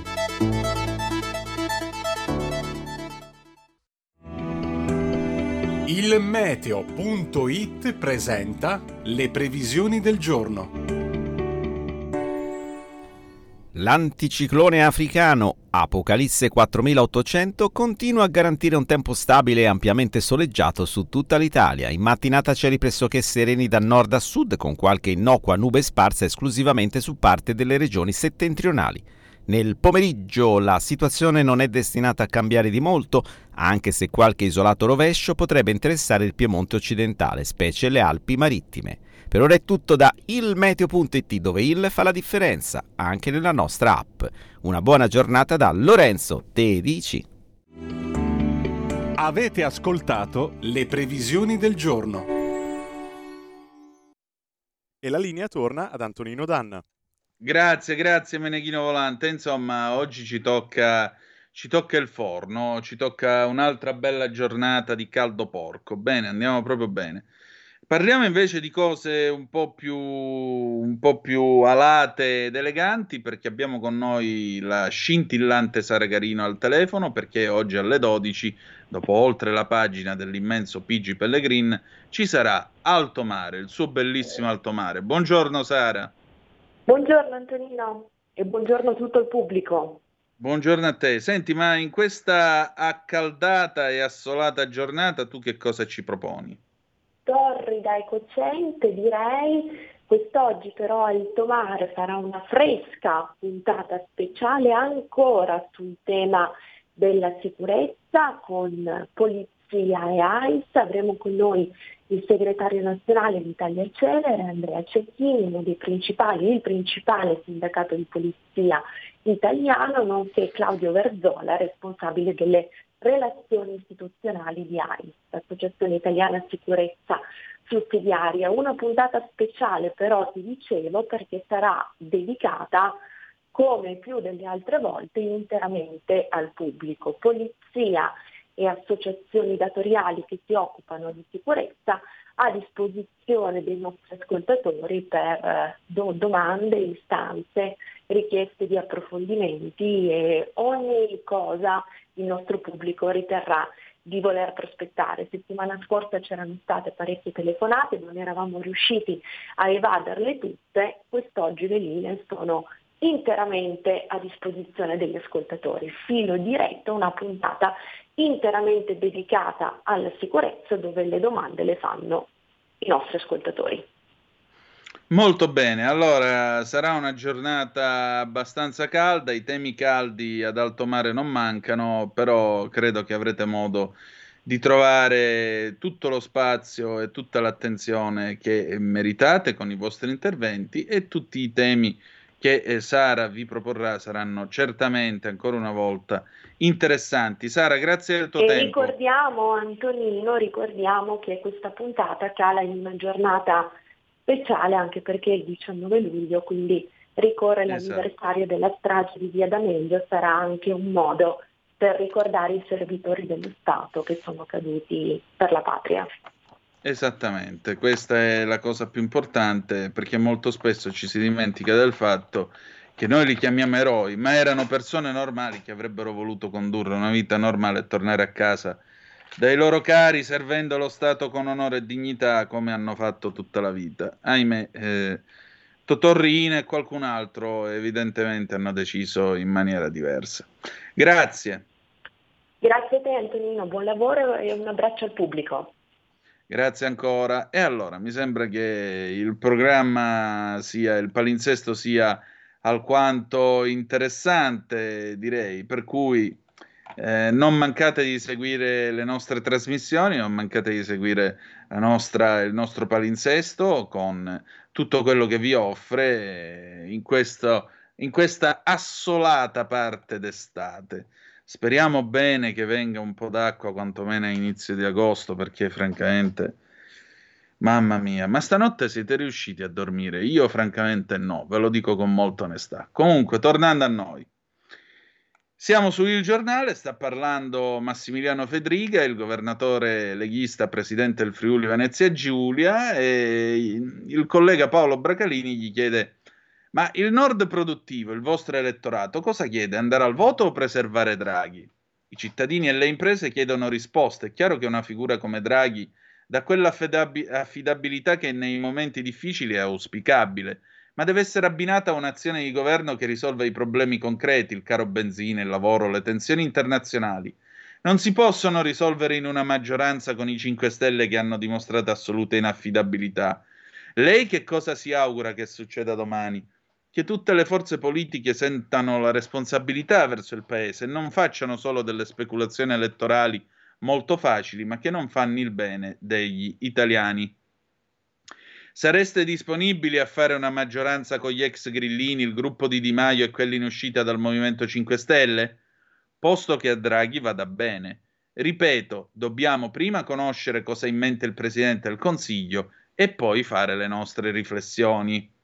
E se il Movimento 5 Stelle, 5 Stelle rientrasse in qualche modo nella maggioranza, sareste voi a dire di no? Lo faremmo a tutela di Draghi e dell'azione di governo, che sarebbe sempre minata dall'inaffidabilità dei 5 Stelle, un partito che non ha votato la fiducia a un governo in cui ha i suoi stessi ministri. Ecco, mi pare di capire, come vedete, che eh, qui si discute tra andarsene del tutto oppure, oppure restare, ma a condizione che esca il Movimento 5 Stelle. Mm, detto tra noi, ma la mia opinione conta niente, ci mancherebbe. Io me ne andrei. Non so voi, ma io me ne andrei. Proprio farei come Baglioni, me ne andrei. Il caso David Rossi, ecco, questo è un caso che è stato molto seguito da questa radio. C'è il buon Felice Manti, caporedattore del giornale, grande professionista. Beh, il PD vuole sabotare la commissione. David Rossi, lo sapete, era il manager del Montepaschi di Siena. Il PD vuole sabotare la commissione, l'ira dei commissari dopo le anticipazioni. Oggi parla Zanettin. Qualcuno vuole sabotare la commissione d'inchiesta sulla morte di David Rossi, ma non ci riuscirà. Le anticipazioni sulla superperizia di Riss, Ross e Racis, che confermerebbero l'ipotesi che il manager MPS si sarebbe suicidato buttandosi dalla finestra hanno fatto innervosire molti parlamentari. Leggo fantomatici articoli sul risultato, sui risultati delle perizie, sorride al telefono col giornale Luca Migliorino dei 5 Stelle, uno dei più preparati e agguerriti componenti della commissione guidata da, Pier, da Pier Antonio Zanettin, Forza Italia, nata dopo le inchieste di Antonino Monteleone delle Iene che hanno svelato il verminaio Siena tra intrighi, crack finanziari, se- festini sessuali con PM, inquirenti e politici. Quando gli chiediamo chi può aver passato ai giornali un documento segretato, sorride ancora. Domani, oggi, nota di redazione, saranno alcune, vi saranno alcune comunicazioni. Rimarrete sorpresi, insiste. Qualcuno punta il dito sul PD toscano, reo di aver chiesto alcune audizioni che anziché chiarire alcuni dubbi si sono rivelate degli show mediatici. Secondo alcune ricostruzioni, oggi lo stesso Zanettin che ribadisce aspettate la conferenza stampa, potrebbe rivelare le vere conclusioni del rapporto, atteso a maggio arrivato solo nei giorni scorsi. Non solo il suicidio di Rossi non sarebbe affatto confermato come unica ipotesi, ma alcune conclusioni sulla dinamica della caduta a candela del responsabile comunicazione della banca senese, come le ferite al fegato o al polso, collimerebbero con l'ipotesi di un soggetto che potrebbe aver colpito Rossi per poi tenerlo sospeso a un braccio prima di farlo cadere, come dicono le perizie di parte della famiglia di David Rossi, anticipate a suo tempo dal giornale. L'Istituto di Credito Senese, nel marzo del 13, era al centro di una serie di inchieste per alcune alchimie finanziarie, i cui responsabili non sono mai stati individuati, così come le stesse indagini sulla strana morte dei Rossi si sono arenate all'ipotesi suicidaria, smentita da prove, familiari, testimoni. Sappiamo chi è andato a verificare documenti segretati, circa sei persone, e non è difficile capire chi ha interesse a far uscire questa linea, dice un altro parlamentare, mentre Walter Rizzetto, Fratelli d'Italia, avverte la fuga di atti segretati è da denuncia, ne sentiremo delle belle. Quindi anche questo è tema sul quale vi ragguagliamo. Andiamo a vedere la questione appunto delle varie interviste e delle varie opinioni sul tema della, come si dice, sul tema del, del governo. E vi dicevo che c'era il costituzionalista Michele Ainis, intanto sono arrivate altre zappe. Buongiorno Antonino, ma il sondaggio della Ghisleri è stato effettuato ieri tra i manifestanti pro Draghi alle manifestazioni di Milano e Roma? Perché le piazze dicono il contrario. Lidia da Novara. Claudio, quando torna il direttore? Il direttore torna eh, 7 domenica l'8 agosto, per la precisione. Andiamo avanti. Andiamo a vedere, vi stavo dicendo di Ainis. ehm, lui è stato intervistato su questa situazione e allora vediamo un po' che cosa dice da un punto di vista costituzionale, che cosa potrebbe succedere domani. Professor Ainis, gli chiede il collega Tommaso Rodano, professor Ainis, è una crisi paradossale. Draghi non è stato sfiduciato, anzi si è dimesso dopo aver ottenuto una fiducia. Ciascuno degli attori di questa crisi, questa è la risposta, ha assunto comportamenti che a me sembrano paradossali. È certo un paradosso quello di Draghi che ha perso la fiducia nella propria maggioranza, anziché il contrario. Ma sono paradossali pure i retropensieri di Conte e Salvini, potrebbero aver fatto male i calcoli. Volevano una stagione di opposizione per riprendere ossigeno dopo le amministrative e i brutti sondaggi. Invece, se si andasse a votare domani, passerebbero di fronte all'opinione pubblica come degli sfasciacarrozze. Draghi non vorrà eh, logorarsi, ma non è mai sembrato incline al confronto col Parlamento, non crede? È vero, i margini sono ridotti, il Parlamento è afasico, senza voce. L'emergenza lo ha del tutto silenziato, sull'Ucraina è stato completamente scavalcato dal governo. Per questo non comprendo come si possa aprire una crisi sull'inceneritore di Roma. Faccio una considerazione politica, se il Movimento 5 Stelle avesse strappato sulla guerra le armi, gli italiani avrebbero capito di più. Nel decreto aiuti, però, c'era di tutto, una norma, ha scritto lei, vietata dalla giurisprudenza costituzionale. Si è consolidata una prassi odiosa. Siccome c'è una paralisi legislativa, allora l'unico treno che passa per le Camere è quello del decreto legge. Poi sul treno giallo vengono appiccicati i vagoni rossi, verdi, blu. Diventa arcobaleno, costringe a un voto unico su un fritto misto. Magari a qualcuno sono indigesti i carciofi e lo obblighi a mangiarli o a rifiutare tutto il piatto un ricatto, una violenza alla libertà di voto dei parlamentari. Perché andare al voto in Italia sembra un dramma? In altre democrazie le emergenze non impediscono di andare al voto, anche se noi abbiamo liturgie costituzionali più lunghe e complicate. Lo scioglimento delle Camere lascerebbe per almeno tre mesi in un sostanziale vuoto di potere. E poi si, poteva- si voterebbe di sicuro con Rosatellum. Avremo quindi la certezza di un altro Parlamento in cui sono i segretari di partito che decidono chi entra e chi esce. Avremmo comunque un, inve- un governo in carica per i proverbiali affari correnti. Quali sarebbero i confini del potere di un Draghi dimissionario? Anche sui confini degli affari correnti c'è opacità. Durante le crisi è il governo stesso che indirizza i suoi ministri su quello che si può fare e non si può fare. Dovrebbe essere il Parlamento a stabilire quel perimetro, invece il governo fa da sé. Di certo, un governo sfiduciato può ancora fare decreti legge e le Camere possono convertirli anche dopo essere state sciolte.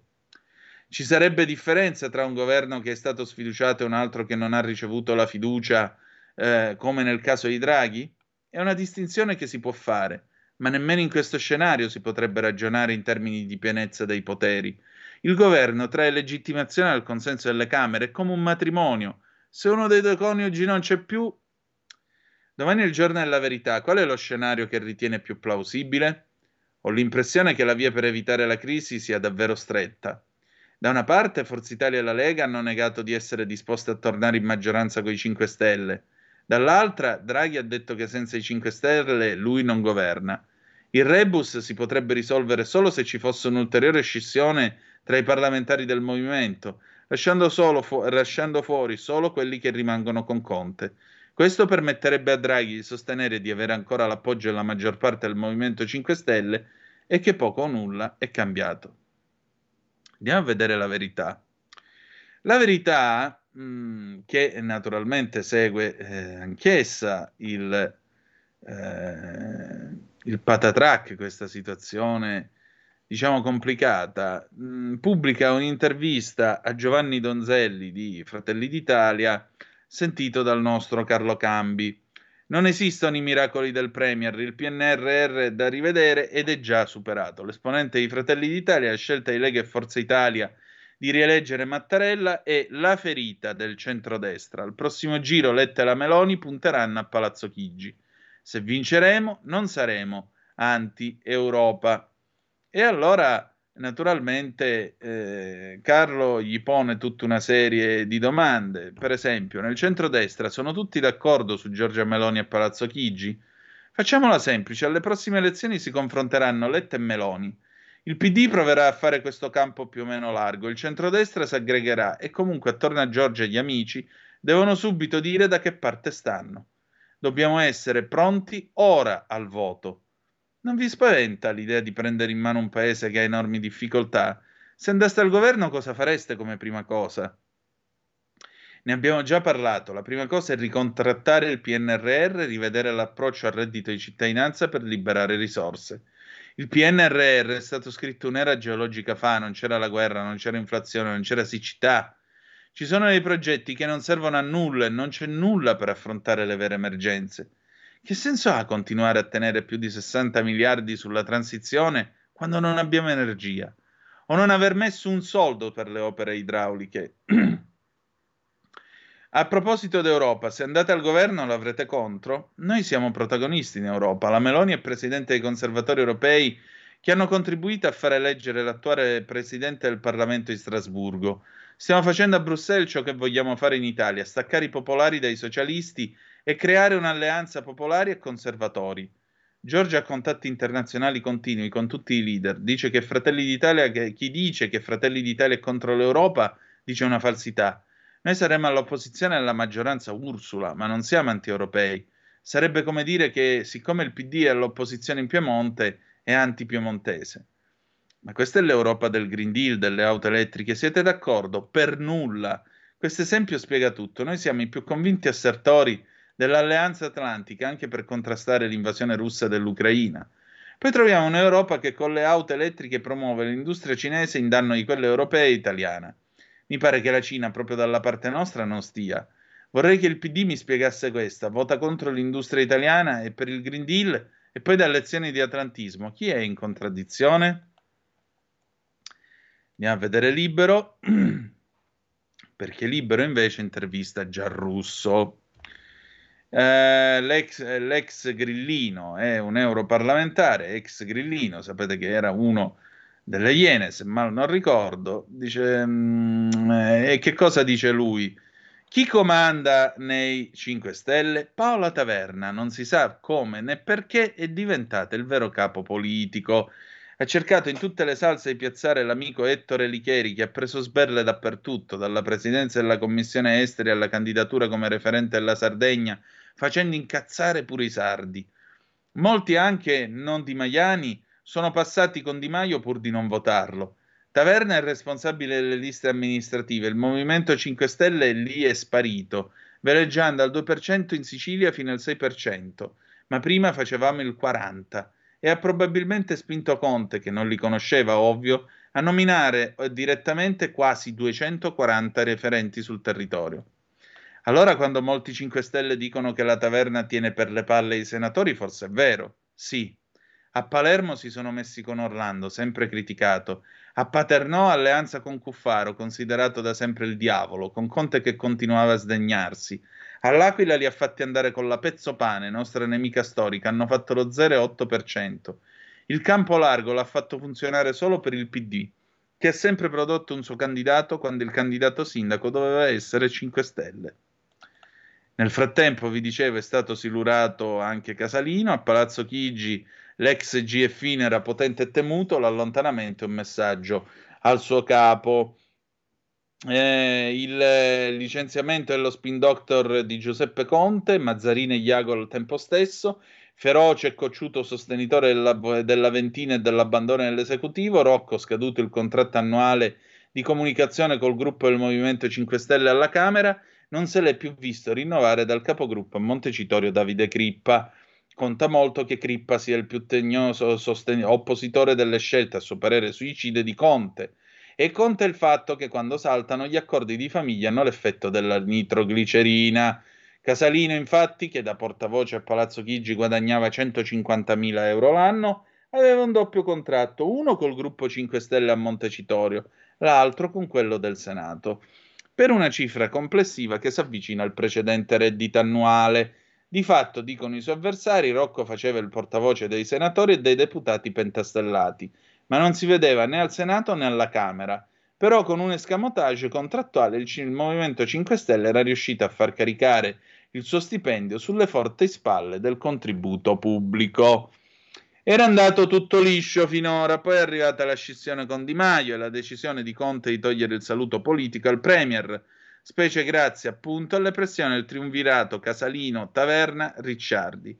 Sicché, dato che la dipartita di Di Maio aveva lasciato molti debiti in cassa al movimento in virtù del fatto che ogni eletto vale circa 50.000 euro annui di fondi per il funzionamento del gruppo, beh, ecco che il lungimirante Crippa, vicinissimo pure lui all'addio al vecchio Movimento 5 Stelle, con un nuovo manipolo di governisti, ha subito colto la palla al balzo e ha deciso quanto in suo potere. Basta consulenze a Casalino, perlomeno con i soldi della Camera.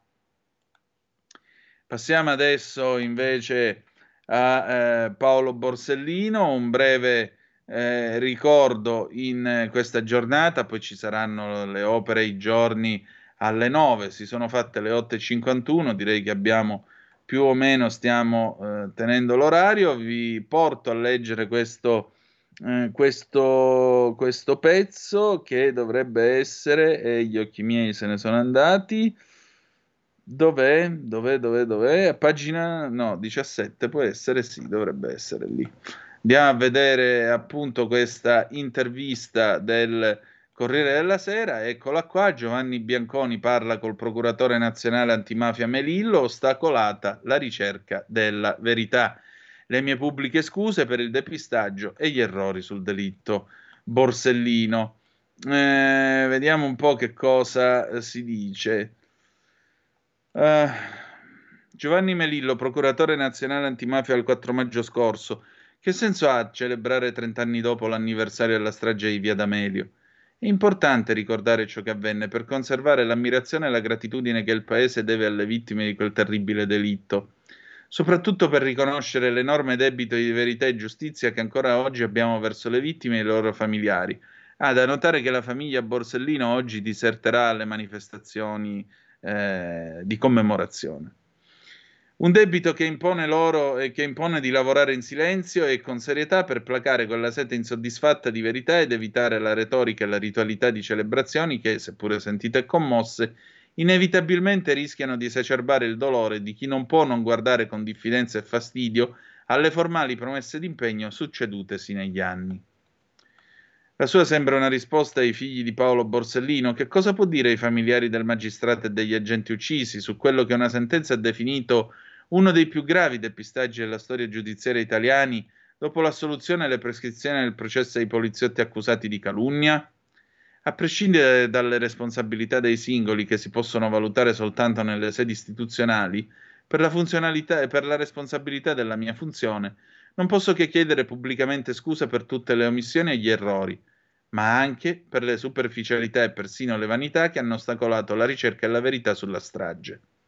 Sono scuse che porgo con rispetto e profonda consapevolezza ai familiari delle vittime e alle persone che, innocenti, sono state trascinate nel baratro della condanna per quel delitto.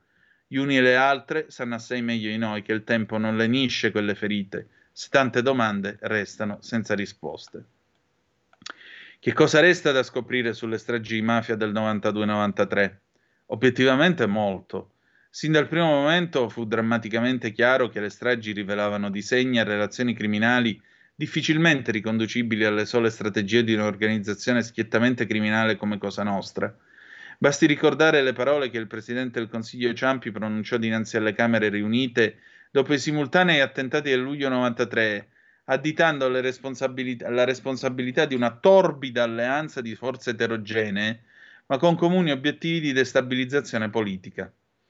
Molti elementi, anche di recente acquisizione, sembrano indicare nel- quello scenario anche in relazione ad altri non meno gravi delitti, la ricostruzione dei quali esige però ancora grande impegno e un estremo rigore nelle valutazioni del materiale indiziario, anche perché ogni tentativo mal riuscito allontana la formazione di prove affidabili. In questa prospettiva stiamo definendo un'apposita intesa col DIS per rendere concretamente accessibile ai magistrati che indagano tutti i documenti dei servizi segreti versati all'archivio di Stato, in attuazione delle direttive politiche da ultimo del presidente Draghi sulla declassificazione delle informazioni di intelligence sulle stragi che hanno insanguinato l'Italia repubblicana. Quindi, insomma, c'è un impegno a proseguire nella ricerca della verità. Andiamo a vedere adesso il domani apriamo dopo aver aperto la pagina politica più la pagina della memoria di Borsellino passiamo a una pagina di cronaca ma anche di economia perché il domani a pagina 6 eccolo qua parla della Russia e parla soprattutto del problema eh, del gas State un po' a sentire, che ora si è fatta? Le 8 e 56. Eh, l'allarme dell'Agenzia internazionale dell'energia, manuale di difesa da Putin. Cosa fare in caso di taglio del gas? La Russia dichiara la forza maggiore per il calo delle forniture del Nord Stream 1 e conferma la piena discrezionalità nel decidere dove e quando passano i flussi. L'AIE e l'UE agisca subito. Il colosso russo Gazprom ha invocato le cause di forza maggiore per giustificare la riduzione delle forniture di gas a partire dal 14 giugno in una lettera inviata da almeno un importante cliente europeo. Il documento visionato dalla Reuters dimostra come Putin stia utilizzando la forza di avere il rubinetto del gas nelle sue mani contro l'Europa. Il 21 luglio sarà un'altra data cruciale. Quel giorno potrebbe diventare realtà il timore che Putin interrompa definitivamente i flussi di gas del Nord Stream, al momento sospesi per manutenzione, attraverso Nord Stream. Vorrebbe dire tagliare il metano alla Germania e di riflesso all'Italia, aggravando ulteriormente la crisi.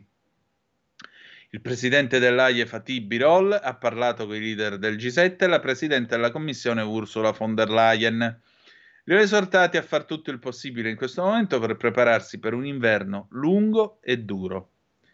La determinazione sarà necessaria per non lasciare il benessere di centinaia di milioni di persone dell'economia europea alla mercé delle intemperie, o peggio ancora dare un, inu- un, un'ulteriore inutile leva aggiuntiva a Putin.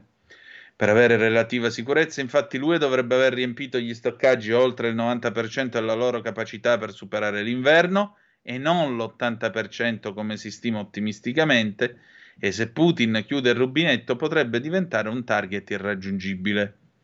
Gli stoccaggi vengono già utilizzati in inverno, anche in presenza delle forniture russe. Quindi, se venisse meno il metano di Mosca, non è detto che basterebbero e potrebbe essere necessario ricorrere a un forte sistema di solidarietà. Il risultato è che se non si comincia a invertire la rotta in maniera strutturale, subito ci potrebbero essere interruzioni di fornitura nell'ultima parte della stagione di riscaldamento, l'inverno. L'AIE propone cinque azioni immediate: incentivare gli utenti di gas industriale a ridurre la domanda, ridurre al minimo il consumo di gas nel settore energetico, rafforzare il coordinamento tra gli operatori del gas e dell'elettricità in tutta Europa, ridurre i consumi dei clienti non industriali, quindi uffici e famiglie, armonizzare i piani d'emergenza europea. Sul fronte energia elettrica viene ammessa ancora una volta temporaneamente la produzione da carbone e olio combustibile misure che hanno già previsto tutti i paesi interessati dai tagli, è suggerita l'accelerazione sulle energie rinnovabili e l'energia nucleare, anche se, aggiunge Birol, laddove sia politicamente accettabile e tecnicamente fattibile. Capito? Politicamente accettabile, tecnicamente fattibile. Significa che in questo paese di no tutto il nucleare ce lo possiamo dimenticare o lo possiamo guardare col cannocchiale. Allora, eh, sono le 8.59, andiamo in pausa e poi le opere e i giorni. A tra poco. Polenta di rock. Ogni domenica Dalle 21 la musica rock. con il mic e il Pivi. Rock and roll col CH. E ricordas che pulente virtuosa convenios. Stai ascoltando Radio Libertà. la tua voce libera, senza filtri né censura. La tua radio. Buongiorno radioascoltatori e radioascoltatrici di Radio Libertà.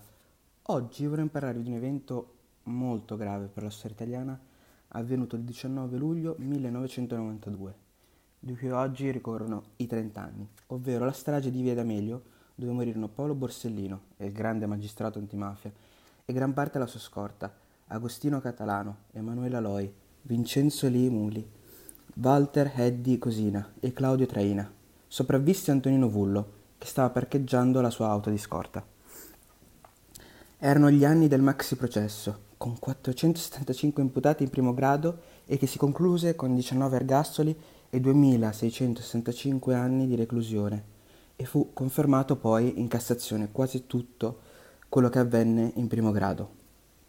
Un processo che iniziò il 10 febbraio 1986 e finì il 30 gennaio 1992. Per questo una commissione interprovinciale di Cosa Nostra presieduta dal boss Salvatore Rina decise la morte dei giudici Falcone Borsellino e di altri obiettivi politici ritenuti inaffidabili. Con la condanna del maxi processo, poi infine, si arrivò ancora una volta a dare inizio agli attentati. Il primo, il 23 maggio 1992, a Capaci, dove furono assassinati il giudice Falcone, la moglie e gli agenti di scorta. Dopo la morte dell'amico e collega Falcone, Borsellino si convinse di essere un cadavere che cammina, e questo che poi disse anche nelle varie interviste prima di morire. Furono anche tante interviste in cui volle denunciare l'isolamento dei giudici e la mancata volontà politica di dare risposte concrete alla lotta antimafia dopo la morte dell'amico e collega Falcone. Denunciò anche la trasformazione di Cosa Nostra in una spa dove riuscivano a investire grossi capitali che ottenevano mediante commerci ovviamente mafiosi e criminali. E nei 57 ultimi giorni del giudice Borsellino ci fu un lavoro frenetico, enorme antimafia, dove egli andò da ogni possibile pentito che chiedeva la sua presenza e cercò ogni volta di estrapolare informazioni utili per la lotta alla mafia.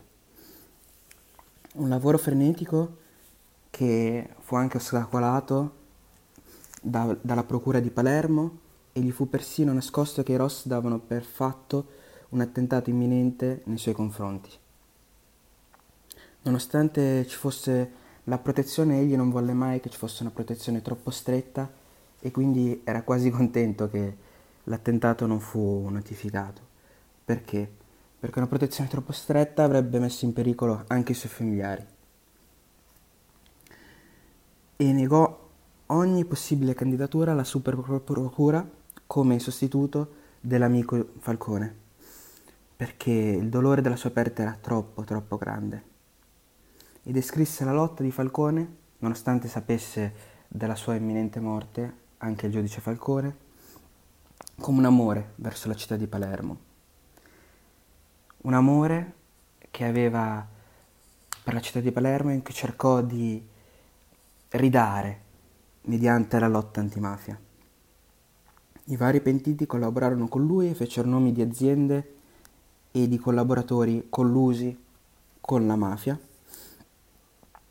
e nella, nella partecipazione della strage dei Capaci, nell'inchiesta successiva, egli non fu mai ascoltato dai, dai procuratori nonostante volle e insistette numerose volte per cercare di essere almeno ascoltato negli interrogatori, per cercare di indirizzare le indagini verso la direzione giusta.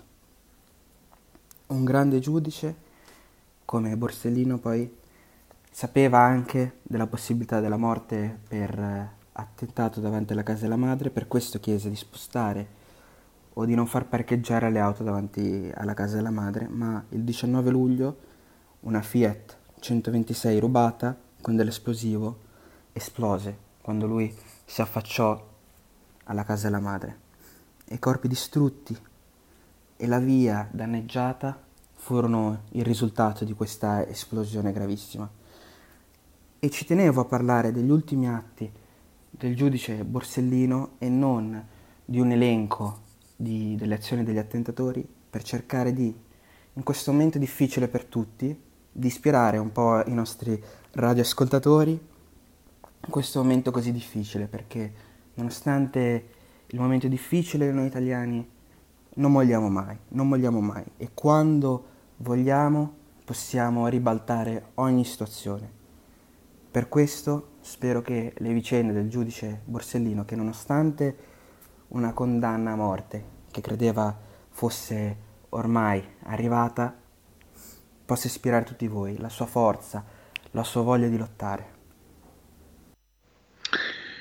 È un'ispirazione che raccogliamo anche noi. Ringraziamo Matteo De Sio, il novizio, eh, con il suo Le opere e i giorni che da per suo quest'oggi ha ricordato il 19 luglio del 1992. Lui anagraficamente non c'era, io c'ero, mi ricordo quell'Italia disorientata, sembrava una nazione sull'orlo di una crisi di nervi o sull'orlo di un, corpo di un colpo di Stato nel quale nella quale alla fine apparvero queste facce di democristiani al tramonto, tipo l'allora ministro dell'interno eh, Scotti, e tu vedevi questi, eh, questi politici dall'aspetto bonario in fondo, i democristiani avevano questi aspetti bonari, rassicuranti, che dicevano lo Stato adotta la linea, la linea dura, la linea dura, perché esiste una linea morbida e una linea dura, manco stessero usando le matite per fare i disegni, no? Lo Stato adotta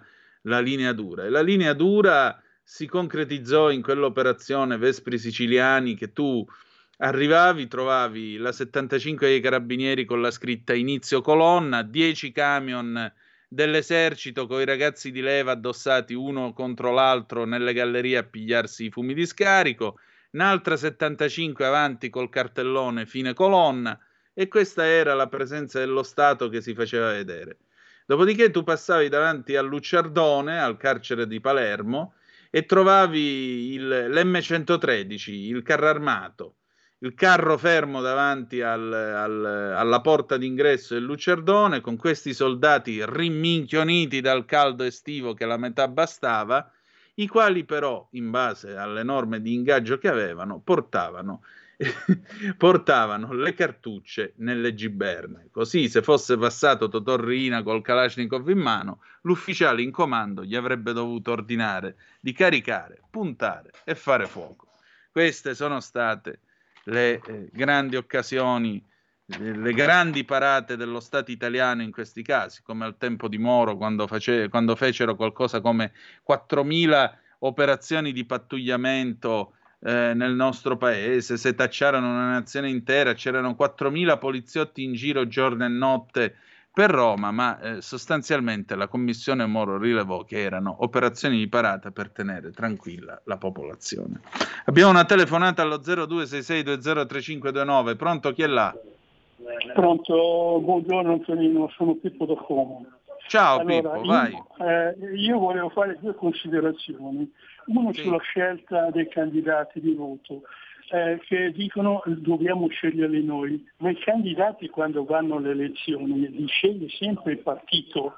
Non è che come il 5 Stelle che è andato a prenderle per la strada, i candidati li sceglie il segretario del partito. Dunque noi votiamo sempre quello che ha scelto il partito. Seconda considerazione, allora le due isole italiane vengono usate in un modo eh, eh, punitivo. Allora, nella Sardegna, quando ti dicono ti mando in Sardegna vuol dire che ti mando in castigo, mentre se ti dicono ti mando in Sicilia vuol dire che ti mando a morire. Eh, questo qui è la, sono convintissimo perché dalla Chiesa, sapendo di andare a morire, quando è andato a Palermo a fare, mi sembra, il magistrato o qualcosa, che si era dimesso dall'arma, eh, disse mese prima di, di- di morire, disse se mi date carta bianca io vengo a pulire anche Roma. E un mese dopo dalla Chiesa eh, eh, l'hanno fatto fuori. Falcone e Borsellino, lo Stato non ha mai combattuto la mafia, perché la mafia è un organo eh, repressivo e, e distruttivo, perché la mafia viene utilizzata per- anche per questioni politiche, interessi politici oltre a quello che fa loro, è interesse politico, perché quando gli danno fastidio i politici o certi magistrati o che cosa, vengono fatti fuori. Ma Falcone e Borsellino, quando eh, dissero, che vole- dissero che voleva combattere la mafia, lo Stato gli aveva sentenziato la pena di morte. Tutta la magistratura napole- eh, palermo siciliana, diciamo, era contrario che andavano a rompere un potere eh, così grande, perché erano tutti, quando la mafia dice che è a libro paga, erano a libro paga tutti. Eh, loro volevano scardinare la cosa, per questo che lo Stato, quando dice che combatte la mafia, ci prende per il culo, eh, in termini chiari. Ecco, dunque vorrei sapere tuo- il tuo parere, ti ringrazio, buon Padania. Grazie a te. Allora, Giovanni Falcone usava questa parola, contiguità tra lo Stato e la mafia. È vero che tra lo Stato e la mafia ci sono stati momenti di contiguità, esigenze di ordine pubblico, fin dal tempo dello sbarco degli americani in Sicilia. Gli americani presero fior di mafiosi che erano al confino. Mussolini li aveva mandati, Berlusconi avrebbe detto in villeggiatura, villeggiatura non era, li aveva spediti al confino, eh, alle Olie, a Lampedusa e compagnia bella e ahimè, malgrado appunto, malgrado Mussolini li avesse spediti lì, questi signori però contavano ancora. Perché? Perché con i parenti di Broccolino in America si misero d'accordo e agevolarono lo sbarco degli americani e il loro ingresso festeggiati eh, dalla popolazione nei vari paesi dell'isola. Se la mafia non avesse dato il suo benestare, intanto probabilmente non sarebbe stato così facile lo sbarco e secondariamente gli americani, sì, certo, con la loro potenza avrebbero comunque conquistato la Sicilia e cominciato a risalire il continente, ma probabilmente avrebbero dovuto affrontare la guerriglia casa per casa, quantomeno dentro Palermo, Catania e Messina.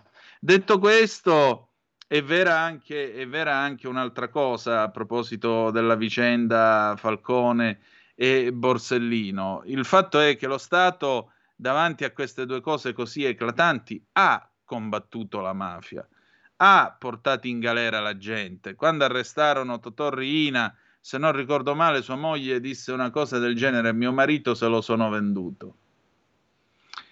E, e la mafia ha capito, perché questo è stato il delirio di potenza, di onnipotenza di Totò Riina, di Totò Curtu. La mafia ha capito con Provenzano che era bene non andare a fare bardasciate e piazzate per le strade della Sicilia e dell'Italia e che era meglio inabissarsi.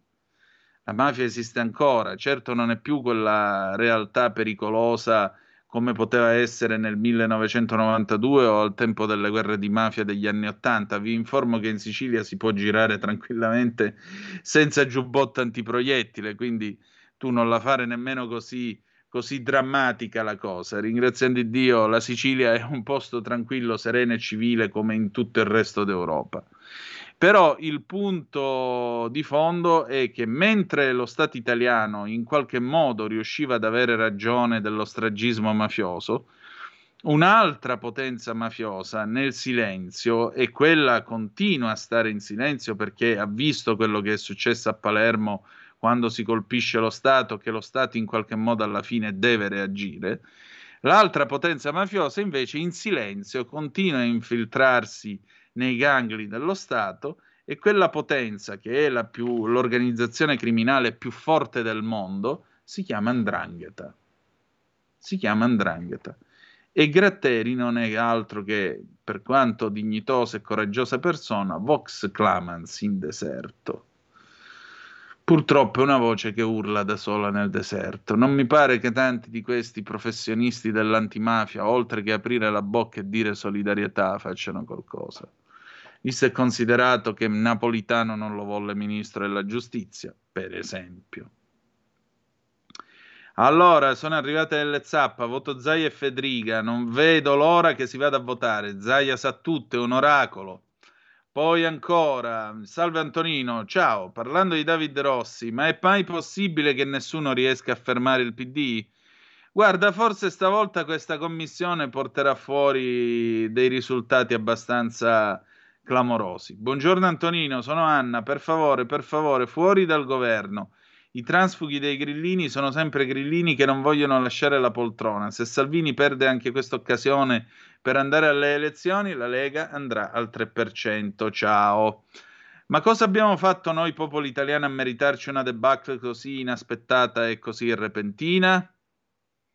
Eh, ma questa è una debacle, amico, amico, amica mia, che dura da più di 30 anni, da quando, eh, da quando hanno cominciato a battere le mani a Di Pietro e a tirare i soldi a Craxi.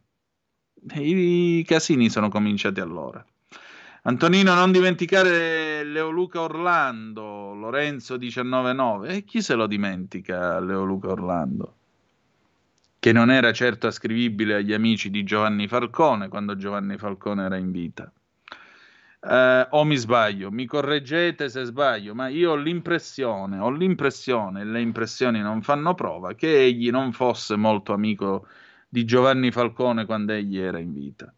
Complimenti per la rassegna stampa, grazie, complimenti a te per il tuo tempo e, e per la tua attenzione. La cosa più giusta l'hanno fatta i parenti di Borsellino, Lorenzo 199. Beh, l'avrei fatta anch'io, hai ragione. Allora, chiudiamo la nostra rassegna stampa, poi apriamo il telefono, dai, che è bello, è bello sentire le vostre voci. Con il caso Napoli, vi ricordate, nei giorni scorsi vi abbiamo dato notizie di questa ragazzina di 12 anni che a quanto pare stava con uno di 16. Al termine di questo flirt, lui l'avrebbe minacciata via WhatsApp, le avrebbe detto io ti punirò e l'ha punita perché con un coltello le ha sfregiato la faccia. Beh, allora, il mattino di Napoli stamattina informa che c'è la vendetta, ferito lo zio del sedicenne, quartieri spagnoli, raid trasversale per punire il ferimento della ragazzina. La pista agguato ordito dai clan locali dopo la versione difensiva del minorenne. Hanno atteso che aprisse il negozio, poi hanno attirato la sua attenzione, lui si è girato, in pochi secondi ha capito che stava accadendo qualcosa di brutto. Paura e dolore per il commerciante, gli hanno sparato alle gambe, lo hanno centrato al piede. È accaduto sabato scorso, zona quartieri spagnoli, dove è stato consumato un raid ai danni, ai danni di un imprenditore, mai coinvolto in fatti di cronaca nera. Cosa c'è dietro? Non sembra una storia di ordinaria violenza metropolitana, almeno a leggere quanto sta avvenendo fuori. In sintesi, l'uomo ferito al piede è uno zio del ragazzino di 16 anni finito in carcere per aver sfregiato una bambina di 12 anni con cui aveva vissuto un flirt. Una storiaccia che risale a sette giorni fa che si arricchisce ai particolari gravi. Ricordate i fatti di Piazza Montesanto? Lei decide di troncare il rapporto, lui la minaccia, poi passa alle vie di fatto. La segue, la incontra, l'immobilizza, la ferisce all'altezza della guancia. Al momento l'ipotesi della vendetta è quella principale in uno scenario in cui è opportuno non trarre conclusioni affrettate. Non è detto infatti che l'agguato sia riconducibile a qualcuno degli amici o parenti della ragazzina ferita al volto. Anzi, è opportuno ricordare che, contattati dal mattino, la madre e i parenti della dodicenne hanno mostrato massimo equilibrio.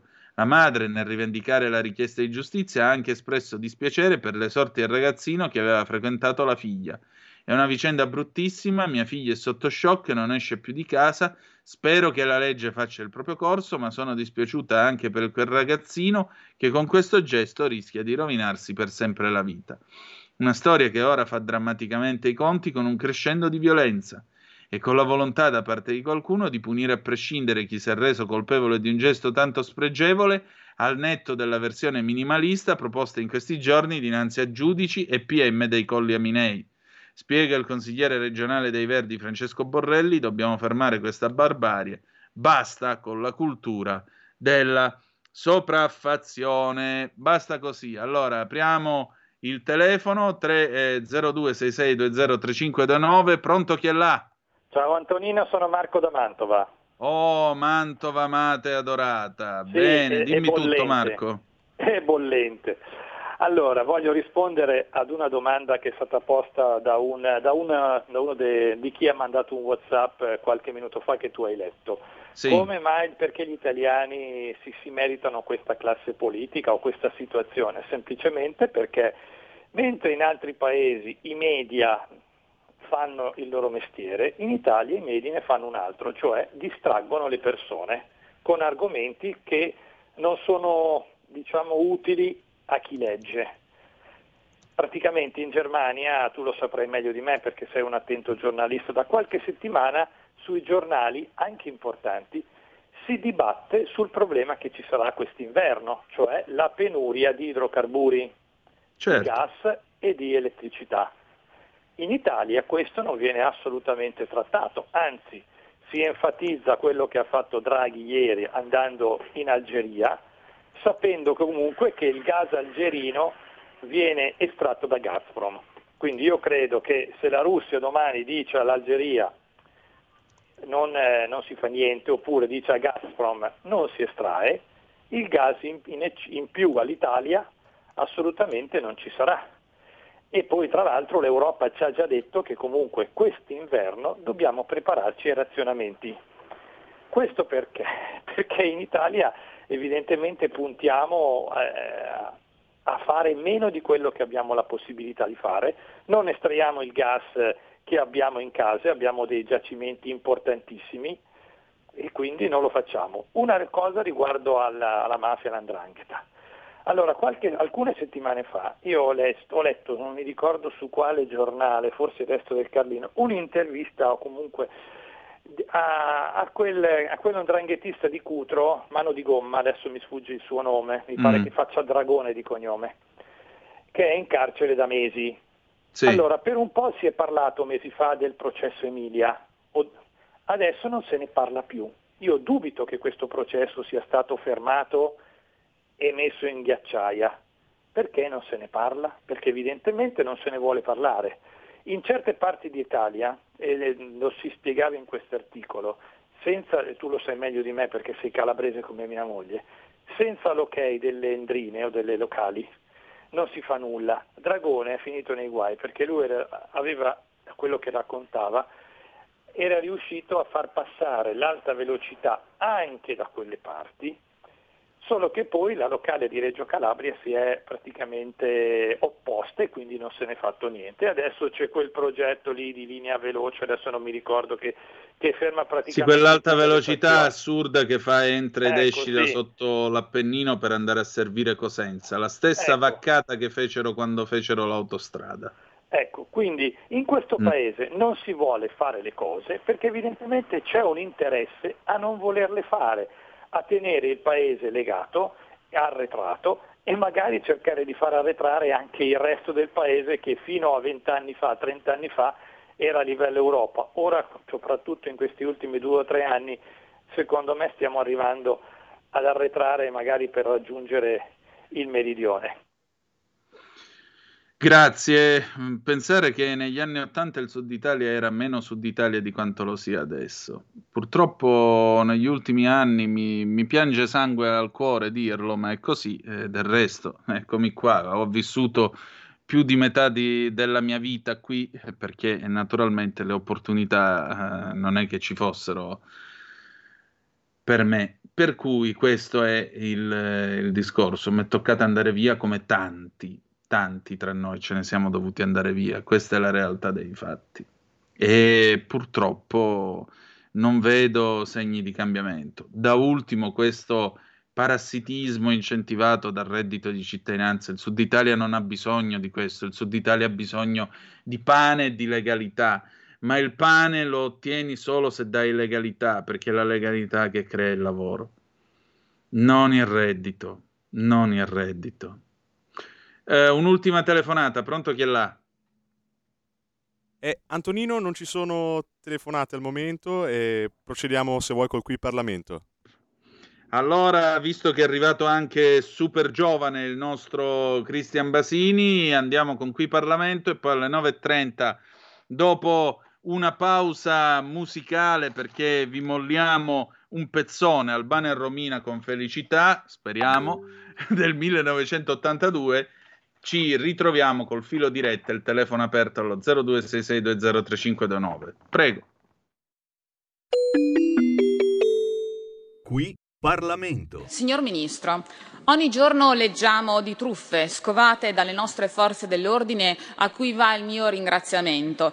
Truffe ai danni dello Stato per percezione indebita del reddito di cittadinanza. Soldi che poi non ritorneranno più nelle casse dello Stato. Soldi persi, sprecati, sottratti ai cittadini italiani. Come rib- ribadito più volte a lei in Commissione Lavoro e qui in Aula, serve rivedere l'impianto normativo del reddito di cittadinanza, evitare che la percezione del reddito diventi un deterrente al lavoro ed inserire anche la responsabilità di chi non ha controllato a priori e ha accettato le domande. Lo stilicidio di errori, di mancati controlli o ancor peggio di connivenza del riconoscimento del beneficio a persone che non ne hanno diritto minano la legge stessa e la trasformano in un fallimento strutturale. Le chiedo quindi quale sia la sua volontà, quella del governo e anche i tempi in cui si possa rivedere questa norma, che è sempre più una voragine nei conti pubblici e non una politica attiva del lavoro, ma solo puro assistenzialismo. Il Ministro del Lavoro e delle Politiche Sociali, Andrea Orlando, ha facoltà di rispondere. Prego, signor Ministro. Grazie. Per l'ennesima volta rispondo a interrogazioni su questo argomento. Le potrei intitolare tutte insieme in una raccolta Ho un'opinione, non mi disturbate con dei fatti. Perché eh, se guardiamo all'andamento di questa misura, che io non ho votato e cui, su cui ho molte riserve, non è autorizzata nessuna interpretazione secondo la quale ci si trova di fronte a una voragine, perché dalle ultime stime dell'Inps si registra un significativo trend in discesa del numero dei nuclei richiedenti. A maggio infatti i nuclei percettori risultano essere quasi 935.000, ad aprile invece erano stati 1.160.000 e a maggio di un anno fa erano 1.242.000, cioè si sono ridotti in un anno di circa un terzo, quindi non, è difficile parlare di una misura che sia fuori controllo o che incida sempre più progressivamente sul mercato del lavoro. Inoltre nel corso degli ultimi cinque mesi dell'anno le revoche hanno riguardato quasi 29.000 nuclei di decadenze per aumento del reddito e quindi di fuoriuscita dalla condizione iniziale. Sono state 178.000 le persone non più beneficiarie perché non hanno più richiesto il reddito, perché non avevano più eh, i requisiti e perché quindi avevano trovato o un'occupazione o comunque fonti di sostentamento diverse. Questi ultimi dati, certamente riconducibili all'efficacia del nuovo eh, sistema di verifica ex ante dei requisiti dei residenti e della più reale collaborazione tra i soggetti competenti nell'attività di controllo, sta iniziando a funzionare così come stanno iniziando a essere messe a terra le norme che erano previste all'interno eh, della legge di bilancio rispetto all'offerta congrua, all'utilizzo eh, eh, all'utilizzo delle misure del programma GOL che costituisce il programma di politiche attive che può reinserire anche redditisti all'interno del mondo del lavoro. Credo, e su questo mi associo alla considerazione del collega Garavaglia, che semmai un intervento praticabile, io non credo risolutivo, ma sicuramente utile, può essere quello di consentire una miglior eh, eh, compatibilità del reddito di cittadinanza con il percepimento di eh, eh redditi da lavoro eh, di carattere stagionale. Su questo punto credo che sia importante approfondire e dare un, una risposta. Eh, lo dico perché a fronte di una narrazione spesso non basata su dei dati oggettivi, non risultano invece evidenze di un uso abnorme e distorto della misura superiore a tutte le altre provvidenze pubbliche. Anzi, se dovessimo confrontarla con altre di cui abbiamo discusso recentemente, quantitativamente le grandezze sono di ordine incomparabile. Quindi sicuramente ci sono degli abusi, sicuramente ci sono delle irregolarità, come però ci sono, ahimè, in tutti i tipi di provvidenza pubblica. E non mi sento di dire che statisticamente nel, nell'ambito del reddito di cittadinanza queste eh, illegalità siano quantitativamente più significative che negli altri ambiti. E devo dire che ogni giorno la Guardia di Finanza e gli altri corpi di polizia ci parlano di truffe riguardo al 110% rispetto a eh, eh, evasione fiscale. L'ispettorato del lavoro tutti i giorni manda eh, rapporti nei quali su 100 imprese targetizzate che vengono visitate quasi 90 presentano irregolarità nell'ambito dell'applicazione contrattuale, ma nessuno pensa di eh, mettere in discussione gli istituti che presidiano quel funzionamento guardando giustamente a quelle dinamiche come a patologie. Ora qui noi non siamo di fronte, lo voglio dire non avendo una particolare passione per la misura, non siamo di fronte a patologie che si discostino in modo significativo rispetto agli altri strumenti di finanziamento pubblico alle imprese, alle famiglie o alle persone. Grazie signor Ministro. Facoltà di replicare l'onorevole Murelli. Grazie Presidente. Signor Ministro, non sono assolutamente soddisfatta della risposta, in quanto la voragine a cui mi riferivo, creata dai soldi delle truffe, che come ho detto non ritorneranno più nelle casse dello Stato, è evidente a tutti, lo leggiamo tutti i giorni sui giornali. E non è una scusa dire che è uguale alle altre situazioni. Noi dobbiamo almeno mettere un sassolino per risolvere la situazione. A marzo 2019, quando abbiamo approvato in quest'Aula il reddito di cittadinanza, l'intento era quello di contrastare la povertà italiana come misura di politica attiva per supportare i bisognosi, come viene fatto in altri paesi europei. Come relatrice del provvedimento e come Lega abbiamo cercato di mettere i famosi tre paletti, il patto per il lavoro, il patto per la formazione e il patto per il sociale come misure di politica attiva. Come per qualsiasi provvedimento, però, bisogna andare a prendere in analisi quelli che sono i risultati a distanza di tempo e valutarne gli effetti. È questo che vogliamo, che il Governo valuti gli effetti direttamente della misura. Le ricordo che gliel'ha detto anche la Corte dei Conti nella relazione sul rendiconto generale del 2020, che lo strumento è nel complesso scarsamente efficace. Qui Parlamento. Avete ascoltato la rassegna stampa.